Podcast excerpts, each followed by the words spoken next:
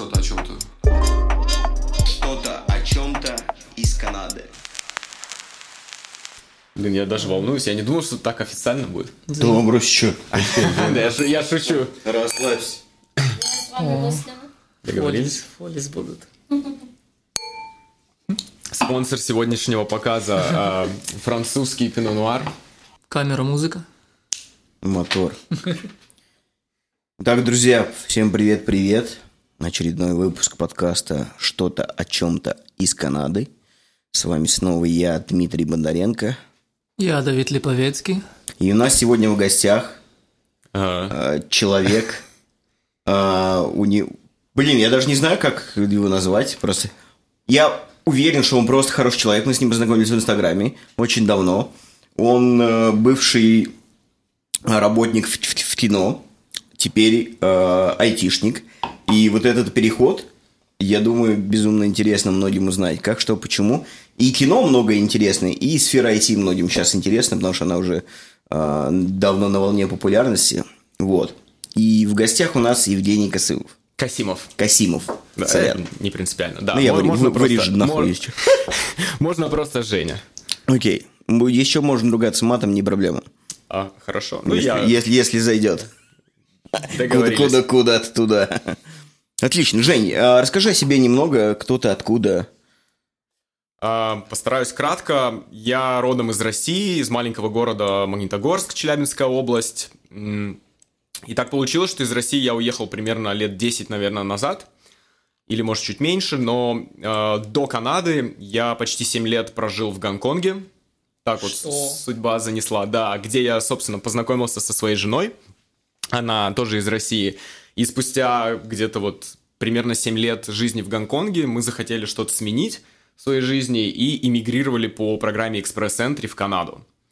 А в Гонконге я вообще не был никак связан э, со съемками, и у меня там просто была менеджерская работа, так назовем. Мен- Менеджерская в... Ну, я, я э, руководил небольшой компанией. То есть я из России, из Москвы, я после окончания университета уехал в Москву, а затем так у меня сложилось, что я переехал в Гонконг, работал в маленькой компании, я был ну, таким руководителем, так Окей. скажем. Да, и больше занимался финансовой там темой. И, собственно, в Гонконге вот там, не знаю, когда я познакомился со своей женой, спустя какое-то время она подарила мне GoPro на день рождения. И Э- э- пошло, Это поехало. было такой отправной точкой, да. Затем за GoPro пошел дрон, а тогда как раз дроны только становились вот диджаевские популярные. А так как... Фантом, да? Фантом Да, да, да, да. А так как мы жили в Гонконге, то есть, по сути, мы вот первые получали все вот это, это было доступно, можно, ну, могли себе позволить. И я тогда купил себе Phantom 3 Professional, по-моему, Воу. как сейчас помню. У меня вот была GoPro и Phantom 3 Professional. И это была бомба. То есть, это вообще первый дрон, и все. Ну, это классное ощущение, когда ты запускаешь его, и ты смотришь, как видит птица, да, и ты можешь вот это ощутить. Да, Классно, и это, это классное ощущение. была уже тогда 4К, и просто там, ты такой, вау, что это? С этого началось, э, началась такая моя любовь к съемкам, и вот как-то оно пошло-поехало, и я этим стал заниматься как хобби. Э, Наверное, как и многие, я начинал с э, travel видео, то есть во все поездки я брал камеру, э, дрона, снимал, монтировал, проходил всякие курсы по монтажу, и, в общем, ну, вот, меня затянуло. И где-то через несколько лет, наверное, года три, я бы так сказал, у меня вот как-то это все переросло э, в такое русло, что я продолжал работать на своей работе, и параллельно я стал делать даже какие-то уже появились заказы. Там через сначала они приходили Ну, через об- обычно знакомых. так это Да, нормально, по нормально, радио. нормально бывает. Да, я работал по вечерам и либо по выходным, то есть я делал съемку. И, собственно, когда встал вопрос о том, что мы собрались пере- переезжать в Канаду, ну, я решил, что пусть будет такой челлендж. Хотя даже не я решил, я просто понимал, что я здесь, э, ну, то, чем я занимался в Гонконге, э, это у меня немножко... Ну, то есть я понимал, что здесь я, в общем, это не смогу особо применить, и я решил, что окей, я вот буду менять кардинально профессию, то есть я буду таким видеографом. Видеограф, ну, и там, куда, как пойдет. И вот э, с этого я, собственно, приехал когда сюда два года назад. Вот с этого все, ну, начал с нуля здесь, короче. Окей. В Китай ты по работе. Как тебе Китай? Как тебе Гонконг? Гонконг же это отдельное сейчас государство? Или как? По-моему, оно уже обратно вернулось в Китай, но оно все еще... Я, я, я бы сказал, оно до сих пор еще как-то является таким обособленным. Я бы сравнил это, наверное, как... Даже не знаю с чем. Возможно, это можно сравнить, к примеру, с Чечней. То есть вроде как входит в состав РФ, но есть свой президент, да, Да, и да. они как обос- обособленная Как республика. республика, вот. Мне кажется, что Гонконг это вот что-то похожее, но при этом а, у них там это, это бывшая английская колония, и оно до сих пор там сильно отпечаталось. Там а, пра- правостороннее движение, левостороннее, точнее, движение, как в Англии, как в Японии. Там ну, полностью свое, свои законы, своя финансовая полностью схема. Ну, А, экономика своя. Экономика если- своя. По-моему, у них только армии нет своей. А, э, то есть армия это Китай, а все, что внутри, они полностью независимы. У них есть там свой лидер. И, по-моему, даже китайцам, я так понимаю, что им нужна виза. То есть они, они могут за- заехать, возможно, как гости, но они не могут жить и работать там. То есть это полностью как другая, да, Ну, ты, страна. ты- я так понимаю, ты застал все эти стычки, которые там были. Да, я застал. да. Многие, кстати, связывали, когда я людям говорил, что вот мы там уезжаем. А как раз тогда была волна, очень много иммигрантов, точнее иностранцев, Ну, я так сказал. Они уезжали, да, но у нас это просто совпало. Если честно, нас это никак не касалось. То есть мы жили в как-то вообще там своем. Ну, я так понимаю, ст- ст- стычки там были на границе как раз особо. В городе были большие протесты, громили там магазины, рестораны. Мы там даже однажды я попадал под этот слезоточивый газ. Но это все вот конкретно нас, ну то есть мы не протестовали, да, против ни против чего, поэтому в принципе А, ну, нас это никак не касалось. У да. смысл был просто, просто не работать касалось там. это ни работы, ни моей, ни, ну то есть у нас вообще все было в порядке, и поэтому были только порой иногда какие-то неудобства, потому что там закрывалось метро как-то, не работали какие-то Ну, заведения. какие-то да, инфраструктурные Да, моменты. да, то есть инфраструктуру там реально немножко расшатывали. Но в целом это никак на нас не сказывалось. Просто так совпало, потому что мы еще за год до этого уже подали вот на эту программу. На канадскую, экспресс-центре. Да, а просто оно занимало почти это, год. это, это супер долгое И время. да, и, соответственно, просто так все совпало, что тут начались протесты, и у нас подходило время, там, и нам дали пиар, ну, и поэтому наш отъезд никак не был с этим связан. Мы просто решили сменить... От Гонконга просто устали. Это жаркий климат, это э, достаточно маленький город с плотностью населения, там, почти, по 7 или 8 миллионов человек на достаточно маленьком пространстве, поэтому просто захотелось, типа, куда-нибудь уехать. Ты, ты знаешь китайский выучил? Нет, даже не было желания, даже не пытались учить, Даже не пытались. если честно. То есть английского, в принципе, там хватало. У них английский это второй официальный язык. А, Да. Хотя там э, он так, так же, как здесь французский, например, у нас в Канаде сейчас, да, ты когда звонишь в какие-то госучреждения, И либо там банки, вы- выбираешь. всегда два языка. Единственное, где не говорили на английском, это на каком-нибудь, не знаю, на рынке, там таксисты не будут говорить на английском. В магазинах могли плохо говорить в продуктовых, но, в принципе, это не мешало. Ну, такие банальные фразы вы выучили, да, для того же такси или для рынка. Да, да, да, то есть поэтому вообще проблем не было. Ну, классно. Окей, а, экспресс-энтри – это довольно вообще долгий процесс, Да. очень-очень долгий. А, иногда он занимает года два-три, когда ты сидишь, грубо говоря, вот в России, да, образно, подал документы, и ты можешь ждать два года, пока их рассмотрят, пока что-то какое-то решение тебе примут. Это, это реально очень долго. Я думаю, за год это довольно, до- достаточно даже быстро, я считаю. На самом Наверное. деле даже быстрее у нас получилось. Даже быстрее, тем более. То есть, э, видимо, какой-то приоритет, наверное, страны как-то влияет для просмотра. Если, если коротко, ну мне просто повезло, у, у меня основным заявителем была жена. У жены э, хорошее так- да, образование. Ты так его, не, не- пришей к пизде руках, как говорится. Да, у нее, а, я, я как бы прицепом, да. Да, просто у меня, у меня у жены э, PhD, она в Гонконге делала. Воу. Это сразу добавляло, ну, хоро, Во- хороших вообще, вообще там вообще Да, баллы. она уже тогда работала в... э, с- А, ну нет, на самом деле, где она работала, это не важно. Просто у нее было необходимо Об- там обра- года. Хорошее образование, английский, Да, англи- возраст. английский возраст подходил. Ну, в общем, то есть, вот какие-то такие основные параметры, они все покрывались почти максимально по баллам.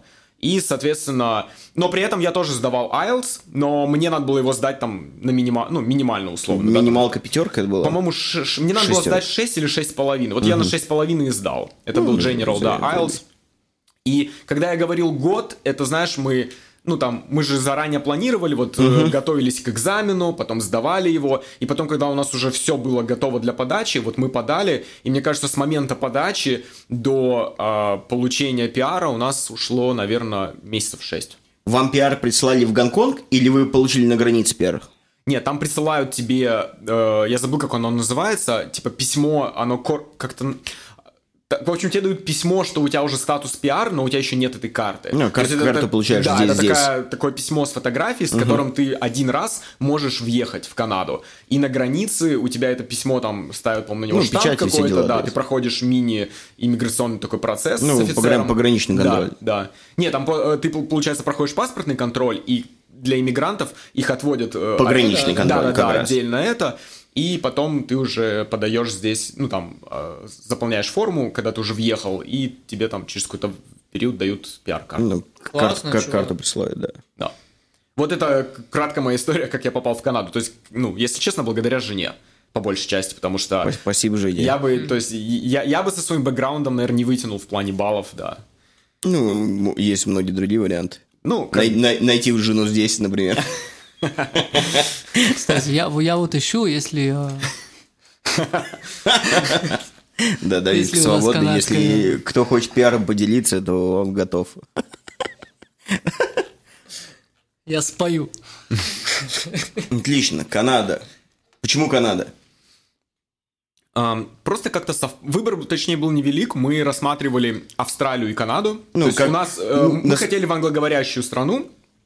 И вообще изначально наш путь мы думали, что мы попробуем туда через учебу попасть. Мы думали, что я пойду в какой-нибудь в какую-нибудь film school. Да, то Ну, есть здесь, здесь их э, по- по- да, достаточно. по- поучиться, и мы как- как-то таким путем переберемся. И, и потом я вот, собственно, рассматривал школы недорогие в Австралии и в Канаде, и, значит, ну, в общем, были на примете у меня несколько вариантов, но потом я начал читать отзывы, и я даже нашел людей, кто заканчивал эти школы. Я пообщался вот там с одним человеком, тоже был там из России, по-моему, или из Украины, не помню. И, в общем, э, я понял, что этот путь, он потом он потом не дает э, ну, нормальных путей, чтобы остаться здесь. То есть мне многие сказали, что вот... Потому что, как правило, эти недорогие программы годичные, они не государственные, и они потом не дают тебе вот этой возможности после этой программы еще там продлить свою визу нормально, да? А когда у тебя вообще ничего нет, тебя никто на работу не хочет брать. И мы Особенно в кино тебя никто не возьмет. да, и мы подумали, что, наверное, это реально плохой вариант. И, собственно, вот моя жена потом просто там начала смотреть другие варианты, и так появилась экспресс-энтри. А с Австралии, э, ну, а- короче, очевидно, получилось так, что Канада, она реально намного лояльнее к иммигрантам. Да, То есть да, в да, да, Австралию да, да. уехать по какой-либо программе, там, да, ну, сильно тяжелее было. Ну, и поэтому мы подумали, блин, то есть э, Поэтому Канада м- м- проще. многие в Канаду или Да, летят, лучше. потому что здесь проще процесс иммиграционный намного сделан. Плюс как-то все-таки Канада поближе, как ни крути. То есть Австралия очень далеко, Австралия она очень далеко далеко. от всего. То есть здесь Канада тоже далеко, да, там от той же России, например, от Европы, но хотя бы тут вокруг есть какие-то страны, а в Австралии ты вообще такой конти- обособлен. континент, ну Да. там Новая Зеландия. Ну, ослик, суслик, Зеландия, паукан да. там в, Австралии, в Австралии. Лексусские пау- пау- пауки, да, в основном змеи. Собственно, поэтому это случилось э, Канада. А почему BC, да, Ванкувер? Ну, я думаю, тут, я думаю, тут мало вариантов, как бы просто мы, через- мы никогда не были в Канаде нигде, но... Ну, понятно, ну ты же все равно как бы смотрел Да, фотографии и да. все мы, дела. Мы на самом деле очень такие заядлые бэкпекеры, хайкеры, то есть, да, да, там... В Торонто походы- вам, делать нехера. Походы с рюкзаками, палатки, вот это все, прям Я- мы я- еще в я- Гонконге я- этим я- увлекались. Я, я люблю это дело тоже. И поэтому мы подумали, что да, это вот BC, это, по-моему, самое идеальное место для всего Иде- вот этого. идеально. Идеально. Поэтому долго не думали. Ну, правильно, классно, классно. Окей, вы, вы прилетаете в Канаду. В каком году вы прилетели в Канаду? 20-й. То А, есть как то есть- раз в разгар, вот э, мы прилетели в конце марта Красава. 2020 года. Оф. У нас вообще было просто невероятное, э, я считаю. Короче, у нас прям такое было приключение. Мы, когда уезжали из Гонконга, мы подумали, что э, так как мы все равно все бросили там, то есть мы бросили работу, вообще все, то есть мы скопили там какую-то определенную Капитал. сумму денег, да, и мы хотели до того, как мы приедем в Канаду, попутешествовать по миру там типа полгода. И планы были такие. Мы хотели попутешествовать там пару месяцев в Новой Зеландии, а потом поехать в Америку и сделать PCT. Это вот если смотрели фильм «Выжившая», по-моему, это э, Тихоокеанская тропа, которой ты идешь от границы Мексики до границы с Канадой. Ну, По- с- с- я понял, э, грубо говоря, от. Лос-Анджелеса до Сиэтла. Э, нет, там прям от Мексики прям до границы. Пешком? Да, пешком. Типа Э, trail такой. Примерно 5 месяцев или того, да, с рюкзаком. Бля, кайф. И мы уже получили permit ы на это дело, а это было очень непросто. Это бесплатно, но у них там система лотереи, это, короче, прям... Мы жестко к этому готовились. Мы купили там все необходимое оборудование, там Всё, ультралегкое. мак- максимально лёгкое, тёплое, Мы все дела. смотрели все эти Не- видосы не промокающие. ютубы по... э, Как готовить все дела, газ, да. где купы. И и- приехали. Нет, и мы, собственно, хорошо, что мы не взяли пока никаких билетов. То есть мы вс- ко всему были готовы, и мы улетели, мы из Гонконга улетели, вернее, не так, мы из Гонконга на неделю слетали в Ванкувер, потому что нам надо было залендиться здесь.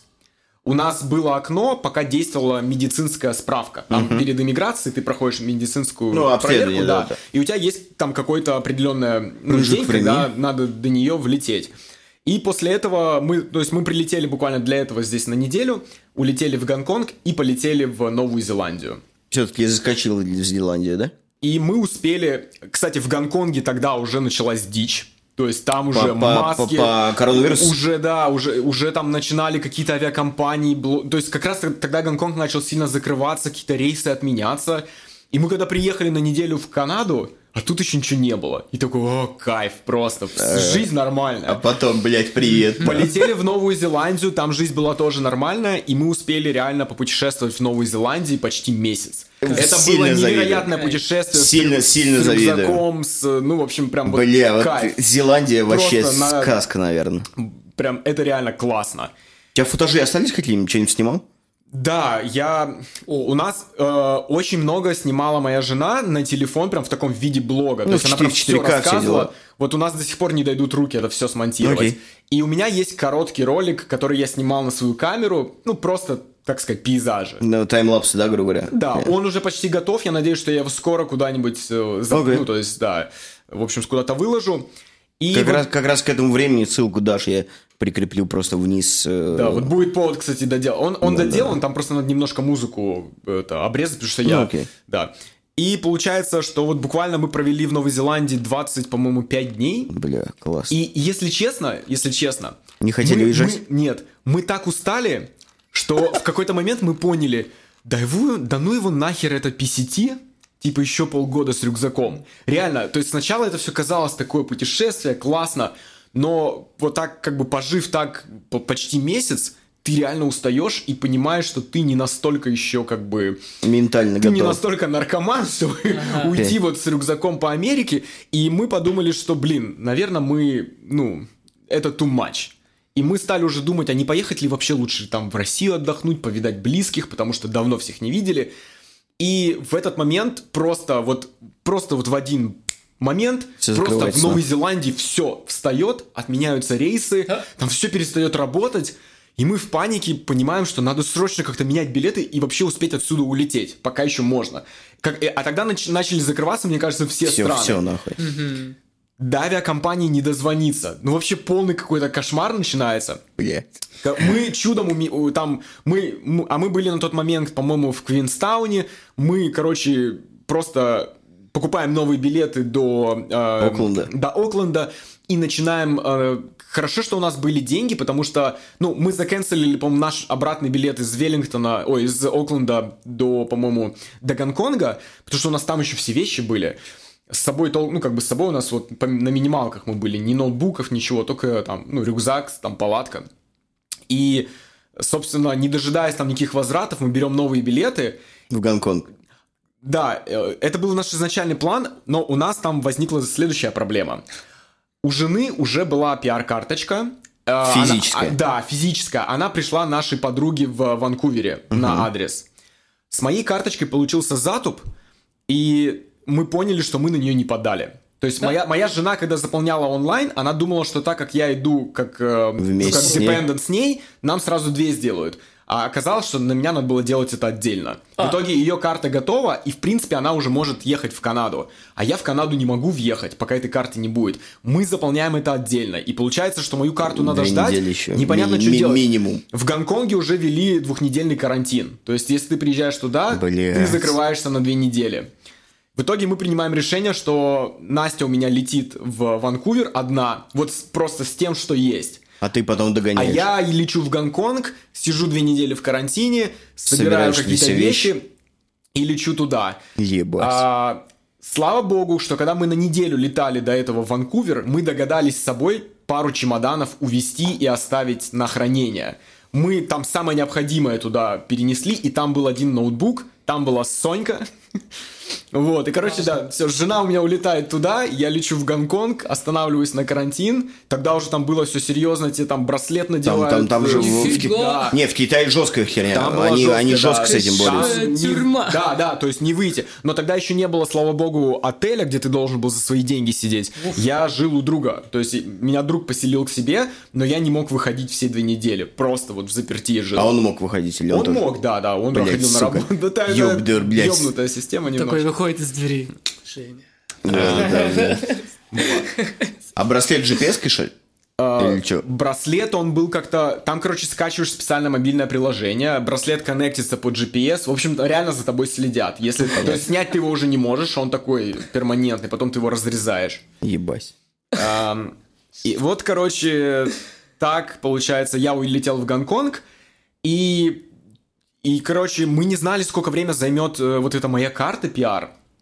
В итоге я параллельно подал на какую-то одноразовую визу в Канаду. Ну, я думаю, что раньше придет, чтобы быстрее улететь обратно в Канаду, вернее, не обратно, а к, к супруге. И в итоге моя карта достаточно быстро пришла, мне ее друг... э, Тогда, ну, тогда еще, я так понимаю, в Канаде бюрократия еще не, не, не это, не застопорилась, и тебя, тебя быстро про, Это у нас про- был прошли. апрель, да? Где-то апрель? март? Нет, это, это, это март. Это март. Март. У нас, че- у нас Середина. в Торонто, я, я, очень, я очень сильно помню, а, я всегда хотел пойти на концерт Монатика, потому что в Россию он не приезжает, он украинский артист. Он и тогда не приезжал, часто тем более. Вот. И я очень, я, я очень сильно его люблю, люблю его творчество. И я помню, была суббота, 13 марта, был его концерт, потому что он хотел приехать в октябре, но в октябре кому-то не дали визу из его труппы. Вот. И он прилетел в марте, 13 марта. И я помню то, что мы пошли на концерт, ну, многие ребята. А 15 марта все. До свидания, блядь. То есть вот середина марта, считай. Ты до середины марта, считай, успел. Что в середине марта, считай, вся Канада закрылась. А, еще интересное такое отступление лирическое.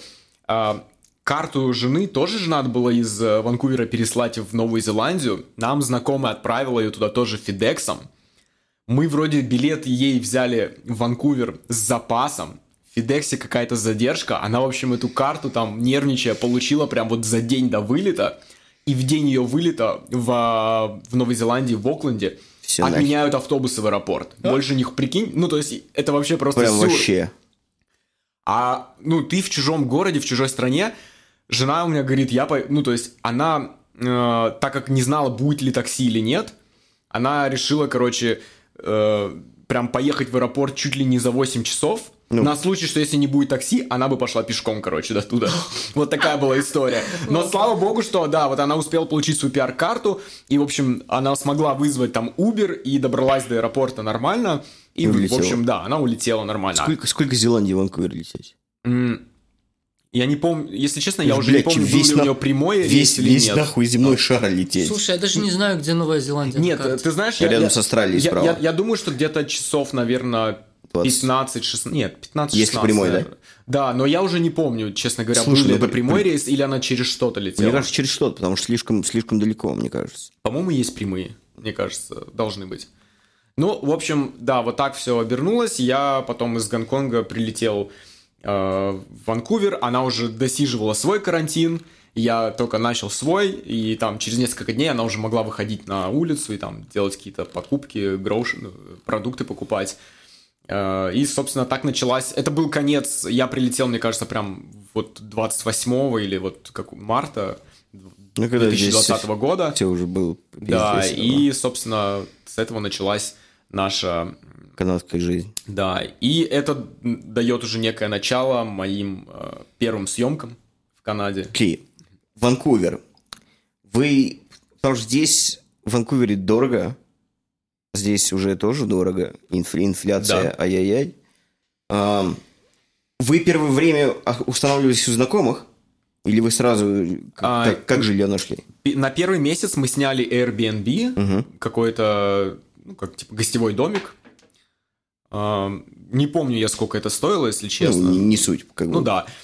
А потом, собственно, уже через месяц мы, мы просто сразу стали присматривать уже жилье, и мы... Там же нужен кредит-скор, ну, нужно э, письмо и все, все, дела. верно. А, кстати, для нас это был такой шок, потому что в Канаде не ты выбираешь квартиру, а Тебе- те- лендлорд те- да, выбирает те- тебя. тебя, те- да, да, а да. тогда еще и был какой-то бум, и риэлторы реально говорили, что даже раньше такого не было. То есть раньше было снять Я квартиру помню, намного помню, проще, да, да. а тогда ситуация была такая, что вот лендлорд, условно, вот у нее есть на выбор, не знаю, там 10 семей или 5, там, ну как И кому она получится. доверяет больше, Да. тому то А. и отдаст квартиру. Как? Что сделали мы? У нас на тот момент ни у кого еще не было никакой работы. Ну, конечно. Да, но у нас были, то есть у, у нас были накопления, которые лежали в банке, и мы, то есть у нас была По- выписка. по- Показали этот Да, показать, что у нас как бы достаточно денег. А, Затем, а, и в принципе, мне кажется, что сыграла роль, а, в Ванкувере очень много азиатов. Да. И там жильем владеют очень много людей из Гонконга. Ну, и, И, и- так и- и- и здесь тоже. Да, и, по-моему, так случилось, что, мне кажется, наши лендлорды, они реально были тоже из, э, Китайцы. из Гонконга. Ну, это, это квартира, в которой мы живем, у нас э, ки- ки- из Китая, не знаю, может, из Ну Гонконга вот. женщина. И мы реально давали... квартирой. Я позвонил нашему бывшему лендлорду в Гонконге, у нас были хорошие отношения, и я говорю, что вот такая ситуация, я дам... Вы не против, я дам ваш номер, возможно, вам напишут, там, позвонят, и, и по-моему, даже звонили. Поэтому мне кажется, что ну, у нас, как бы, скорее всего, дали хорошие отзывы о нас, плюс мы э, ну, рассказали там свой бэкграунд, кто, чем мы занимались, чем мы планируем заниматься, и показали, что у нас есть достаточное количество денег на счету там на какой-то период времени. Ну и, собственно, да, как-то у нас, ты знаешь, вообще все Довольно получилось легко, без проблем. легко, легко прошло. Да, мы подали заявку, и, собственно, вот, то есть первую квартиру, которую нам, куда мы хотели заехать, мы, собственно, в нее и заехали. Блин, классно. Потому что мы когда с Давидом съезжались, мы вообще... Звучит, да? Да. Ну вот мы, по-моему, в то же время съезжались, когда, типа, на каждый дом там по 20-10 семей. Ну, ну не, не так много, но как бы много вариантов. Но мы выиграли тем, то, что мы заплатили за первый и два последних.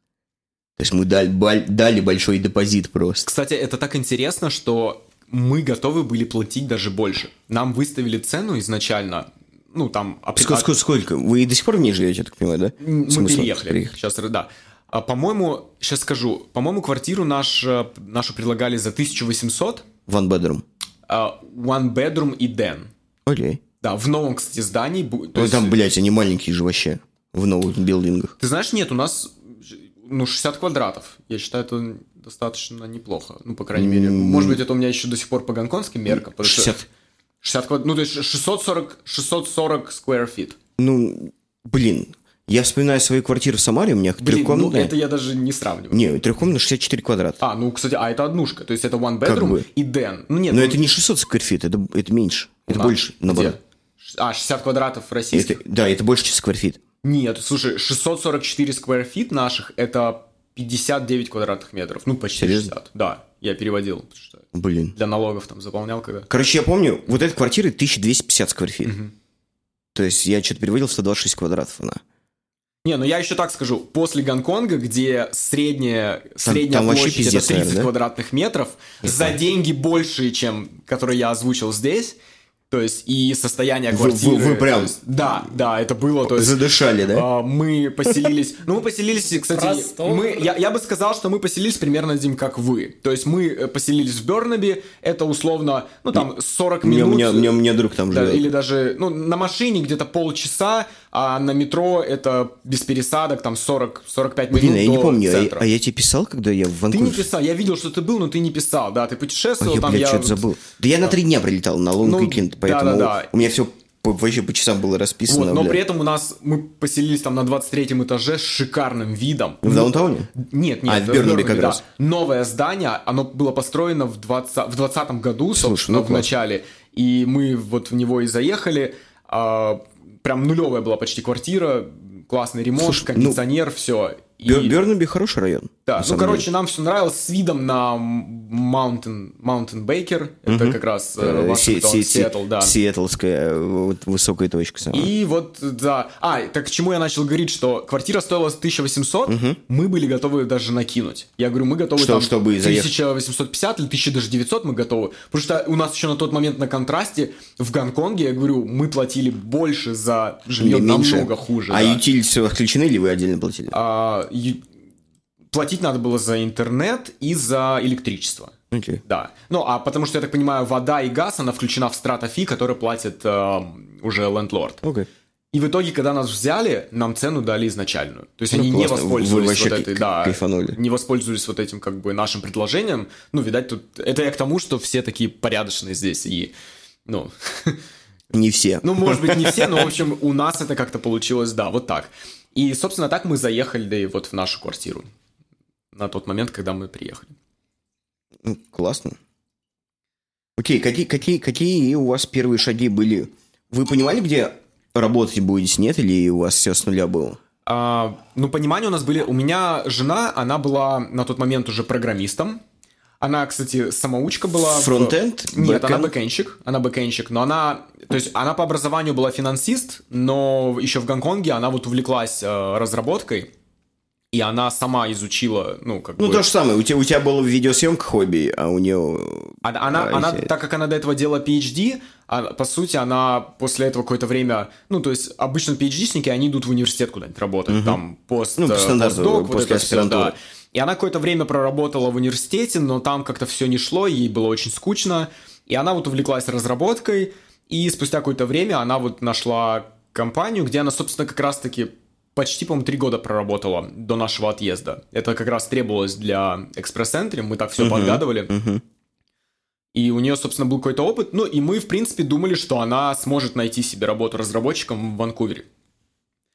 И а так как наше путешествие закончилось раньше, чем мы планировали, потому что мы вообще в Ванкувер планировали только осенью приезжать, спустя полгода, она написала своим в Гонконг, и те ее взяли там на какой-то... Онлайн, Ты знаешь, да? а, Блять, классно. да, они взяли ее удаленно, но не на полную ставку. Там как-то типа на 6 часов, по-моему, в день, как-то так. Но это для нас было уже важно, Ну, потому ним, что как бы, мы уже равно. могли не тратить накопленные деньги, а хоть какой-то происходил Да, да, это, да. доход. А мой план был такой, что пробовать, не знаю, находить вот заказчиков, что-то снимать видео. кому-то, да. Я тогда еще на самом деле, у меня не было понимания, будет это киноиндустрия или еще что-то, потому что, ну, я вообще не знал, как что работает. То есть я знал, что Ванкувер это такой некий северный Голливуд, и что там вот э, Ну, кино, э, да, кино- киногород. все такое, но я абсолютно не понимаю, ну, вот у меня вообще не было никакого видения, как попасть сюда, что, а тогда же еще тоже был ковид, и, кстати, всё это нахер сильно закрылось, тоже блядь. заблокировалось, да, все встало, и а, ну, как было у меня, то есть а, жена у меня стала работать удаленно на свою старую гонконгскую компанию, И искать новую здесь, да? да, и параллельно, но она на тот момент еще не искала, она решила, пока будет там, и решила, что немного, ну, как-то, в общем, надо, знаешь... Ну, приземлиться, понять, Да, что к чему, да, какие процессы здесь работают, немножко- что нет, как Все, все верно, да. А, ассимилироваться, так сказать. а я, собственно, первое время пытался, то есть я там начал в Фейсбуке, где только можно, писать, вот я такой-то, такой-то, вот мое портфолио, мой шоу-рил, и, в общем, я стал пробовать вообще суваться куда только можно. И было, из, изна- ну, короче, была полная жопа, я так скажу. Пер- первый год вообще был самый тяжелый, все было прям реально... Я когда только приехал в Канаду, мне случайно повезло, и мне удалось там поработать... Много, много случайностей. Да, жизни. значит, и это, кстати, потом привело к интересным последствиям. Окей. Так вот, я прям буквально вот еще сидел на карантине, только прилетел. Я уже там разместил всякие объявления в Facebook группах, и мне пишет какой-то чувак, говорит, что мне нужен э, камера-оператор. Я, говорит, делаю документальный проект, а тогда начались в Ванкувере протесты против масок и вообще против всего этого локдауна. Да. И я, ну, и он говорит, вот нужен оператор, кто будет со мной там снимать все это происходящее. Будет какой-то протест очередной, надо там, будут какие-то интервью и вообще в целом снимать вот сам протест. И я, естественно, согласился. И как для меня, я тогда помню, э, он спрашивает, типа, сколько, те- ну, сколько ты берешь? Я, а я ему говорю, честно говорю, я, Я не знаю, я недели то я- назад приехал, да, я я вообще так- ничего не знаю. Вот Какой как ценник бы- и все дела. Да. И он мне такой говорит, хорошо, я тогда предложу тебе стандартную ставку по Ванкуверу, типа 850 долларов, типа, в день. У Нихуя- меня отвисла челюсть, я Нихуя- такой, я говорю, нихуя да, себе- да, я согласен. Нихуя я согласен. себе, ебать. Нихуя повезло, ебать. А понятное дело, что я когда этим занимался как хобби, ну, конечно, таких, ну, денег не было. Я- Ебать, нихуя себе. Я сначала тоже обрадовался. Ну, обрадовался, я такой думаю, вот это я сейчас заживу здесь в Ванкувере с такими э, гонорарами. А, и все, мы договорились. И у меня еще изначально была такая мысль, почему мне повезло. Возможно, что тогда никто не горел желанием идти снимать протест огромного Все- количества все- людей, все которые бы- были все- без все- масок. все боялись. Да, был ковид. А я уже как-то это прошел в Гонконге, мне уже было вообще параллельно. Я такой типа, блин, Мне с как бы- первого дня параллельно. да. уже как бы я мне не страшно, короче, я вообще согласен. И я познакомился с этим человеком. Оказалось, что он вообще работает, э, суп- он, короче, супервайзер монтажа э, в какой-то небольшой э, ванкуверской компании, которая занимается продакшеном там э, документальных э, шоу. И он параллельно решил сделать какой-то свой проект, и вот, собственно, на свои деньги, да, я с ним так познакомился, и мы, я для него снимал, короче, два или три раза. Ну, и было прикольно такой, знаешь, опыт, а сам он какой-то британец. Вот. И, и на этом все. И потом, знаешь, все затихло, и потом был реально тяжелый период, потому что вот с работы, ну, то есть... Ничего не было, ничего не Да, есть работает, м- нихуя. мои вот эти розовые очки, типа 800 баксов в Сни- день, снялись они, они как бы моментально, блядь. упали, никому я не нужен, вообще, то есть... ну, Депрессуха по- была? Пошла депрессуха, я начал вписываться в какие-то волонтерские там проекты, а там, я так понял, вот Ванкувер, он тогда... Там вот люди живут вот этой темой, там все хотят стать режиссерами, актерами, все Ну, снимают вот ну, эти бесплатные... киношные. Да, киношная тема. Я вписывался туда просто как там, ну, просто, короче, вписывался вот, чтобы знакомиться с людьми. И это ничего не давало. То есть, Про- короче, про- просто знакомство. у меня периодически выстреливали какие-то заказы, вот дай бог там на, не знаю, 500 долларов, а то и меньше, и это выстреливало там, не знаю, раз в месяц, а то и меньше. Ну, то есть была прям полная дичь. То есть я вообще А как бы- фотографии не, ты не умел именно вот я никогда не фотографии? занимался Не фотографией, у меня ничего не было для этого. У меня, Чис- чисто у меня видео, не- да? Да, техники не было никакой под фото. Ну, да и если честно, я думаю, что с фотографией это бы было, скорее всего, плюс-минус то же самое, потому что Потому что свадебная тема тогда тоже была просто в упадке. Никто там тогда всё- всё в да, упадке не было. снимал. Ивент, свадьбы, блядь. Э, ивенты, свадьбы, все было на нуле. И, и вот получается, с, грубо говоря, с весны и лета, ну, была прям полная дичь. Вообще все как-то, знаешь... Я сейчас уже не могу вспомнить, но мне кажется, я почти ничего не снимал. Я что-то пытался, я там... А, а самое интересное, что я даже не понимал, вот как бы куда Двигаться, как- как потому дви- что как двигаться. ты никого не знаешь, вообще ничего не понятно. Я, ну, я прям... Депрессуха была пол- полнейшая. И потом первый понимаю. звоночек, короче, это конец лета, начало, по осени. Мне Это пи- 20 21 уже или 20 Это все еще 20 20 окей. Мне пишет вот этот парень, для которого я снимал. Он говорит, слушай, моей компании, где я работаю, им там нужен помощник на какие-то съемки. А съемки должны были проводиться где-то в лесу, в горах, жить надо было в палатках. А я ему, ну, мы там много общались, пока куда-то ездили. Да, там, рассказывал, что ты любишь Я ему рассказывал, что я люблю такую тему, и он как предложил меня. Я пришел к ним в компанию, и они говорят, а, они вот снимают там documentary шоу, то есть это как а ну, реалити-шоу такое назовем, да, документальное. И э, съемки планировались где-то на природе, и им нужен был помощник, кто бы перекидывал материал в конце смены с э, флешек на жесткий диск, потому что Я, ребята... я, я помню историю. Да, ребята, кто... А, я как раз тогда начал это все освещать вот в Инстаграме.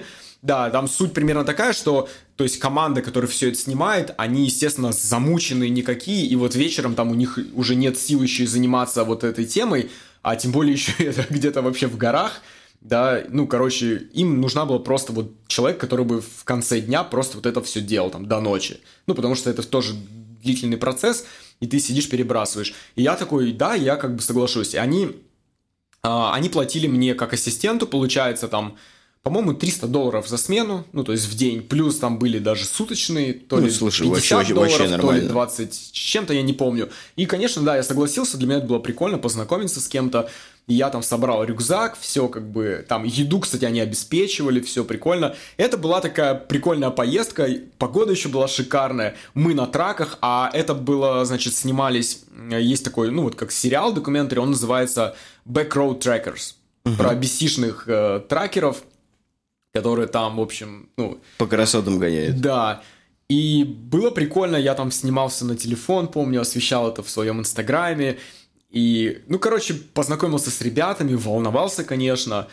Ну, в общем, все прошло прикольно. Я все время тусил, как бы, вот именно в нашем лагере. Я там... Меня Потому что у тебя сделали- задача только флешка была, считай. да, мы когда туда приехали, мне говорят, слушай, ну ты тут обустрой наш лагерь, а, потому что ребята, вся команда, они в первый же день, они поехали там... А, мы первую ночь ночевали где-то в отеле, потому что, ну, добираться было далеко, и только на следующий день мы поехали уже, собственно, вот на природу, где у нас мы ставили На палатки, да. Я вот, собственно, ставил всем палатки, там, собирал Ну, на знаю, опыте, да. костер, да, такое. Ну, потому что ребята уехали, а мне что делать нечего. И, короче, вот так я провел с ними, по-моему, 4 дня. А, Было прикольно, и они мне сказали, слушай, чувак, ты нам понравился, как бы, а нам всегда нужен помощник, но они мне сказали, вот, получи права. А у меня тогда еще, вот, это, кстати, тоже интересный, да, момент. Я когда приехал только в Канаду, у меня были российские права, я пошел сдавать теорию, и у меня российские права забрали. Ну, Что, в- как? да, в BC такая тема, короче, что Странно. по, по законам BC ты не можешь, короче, если ты хочешь получить местные права, ты обязан сдать свои права другой страны. А я помню, не...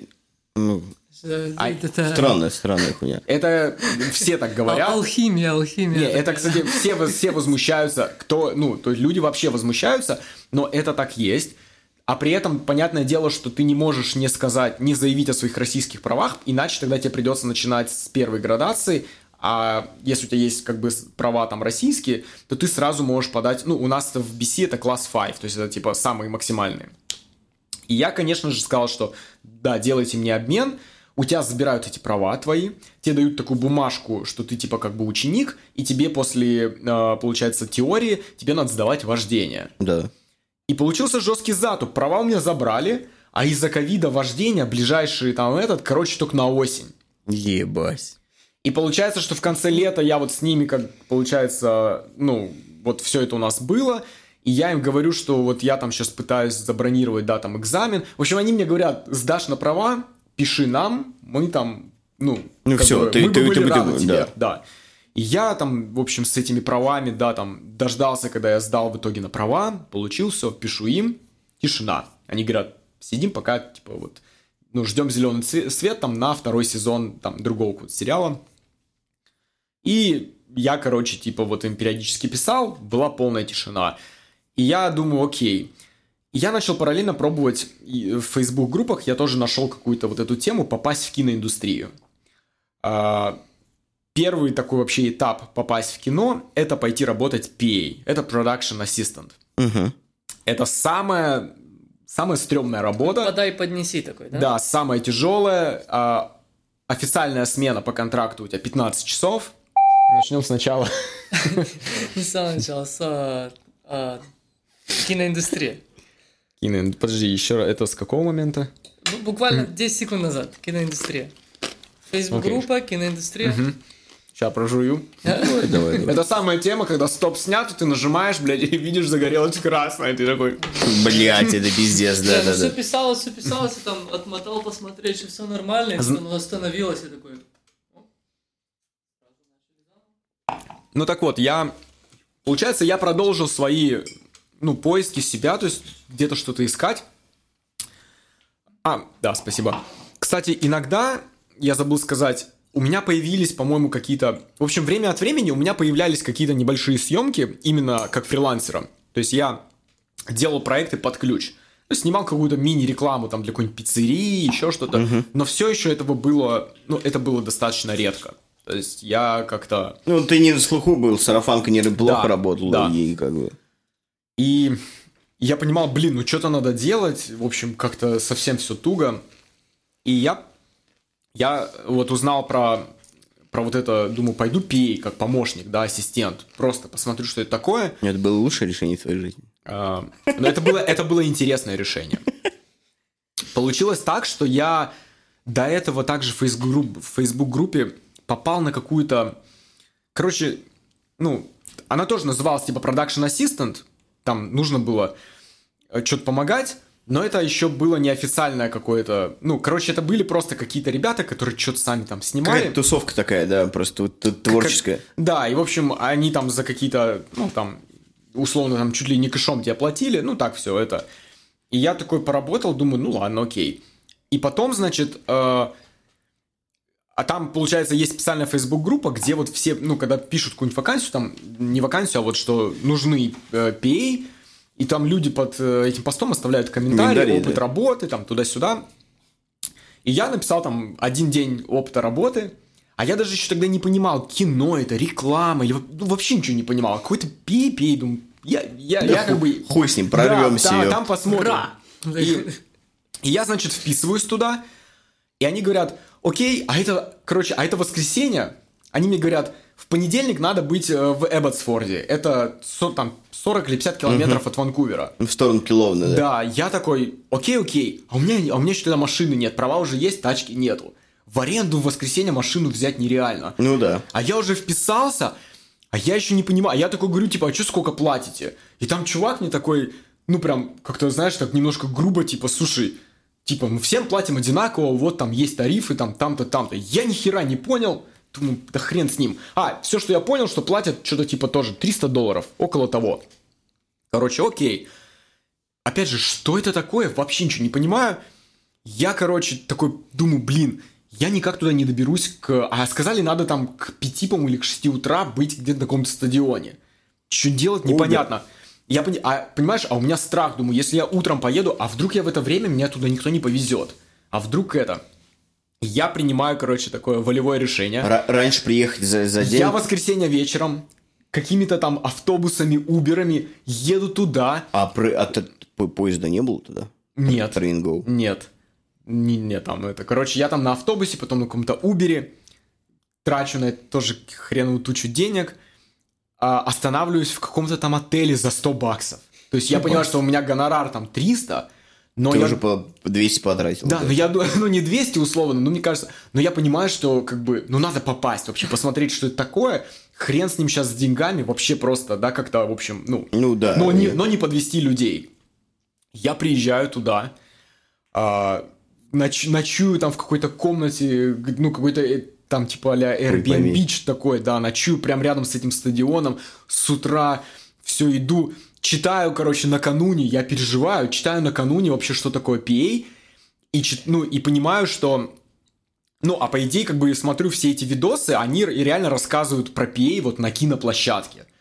Но я как бы... И меня еще больше начинает трясти, потому что я понимаю вообще, как это все серьезно, это прям настоящее кино, но в глубине души я думаю, да нет, да, ну, на меня-то не в кино позвали, ну блин, что Я опять вот в какую-то там шляпу вписался, что-то помогать надо будет, просто в Абасфорде, да. Ну, как всегда, Я Игорь. прихожу на площадку там, смотрю, стоят какие-то краны, сооружения, и в какой-то момент я понимаю, что это диснеевский сериал. Нихуя себе. Да. Я такой, вообще просто, что такое, как? А, я тогда еще ничего не У понимал. вас на барабане супер приз. Был, короче, но у меня такой, знаешь, там, вау, там начались какие-то, ну там, в общем, я познакомился с какими-то ребятами, тоже печками. Я еще половина ни хера не понимаю на английском, ну тяжело. В общем, ну до смешного, знаешь, все. А потом уже, спустя какое-то время, я, конечно, уже все это понял, но тогда, короче, это был а, prep day, то есть это день подготовительный, это не был день съемок, и так, мы готовили, короче, э, на, Лока- ста- на- на- на стадионе, да, надо было готовить локацию, а PA это как раз-таки подразделение локации, то есть те, э, по сути, это PA, это те люди, кто отвечают за то, чтобы локация была готова к съемкам. Это, ну, что вот на тот день подготовительный было? Там должно было быть много техники, э, кранов всяких, которые используют все, э, рассеиватели, свет и тому подобное. Ну, что фрострамы и да, да, все да, да, дела. да. Они не могли ездить по траве стадиона. Нам надо было, короче, Стро- таскать херовую тучу этих... Строить эм, скаффолд. Плай, плайвуд, эм, Э, как оно? Да, я тебя понял. DSP лист. Да, ДСП листы тяжеленные.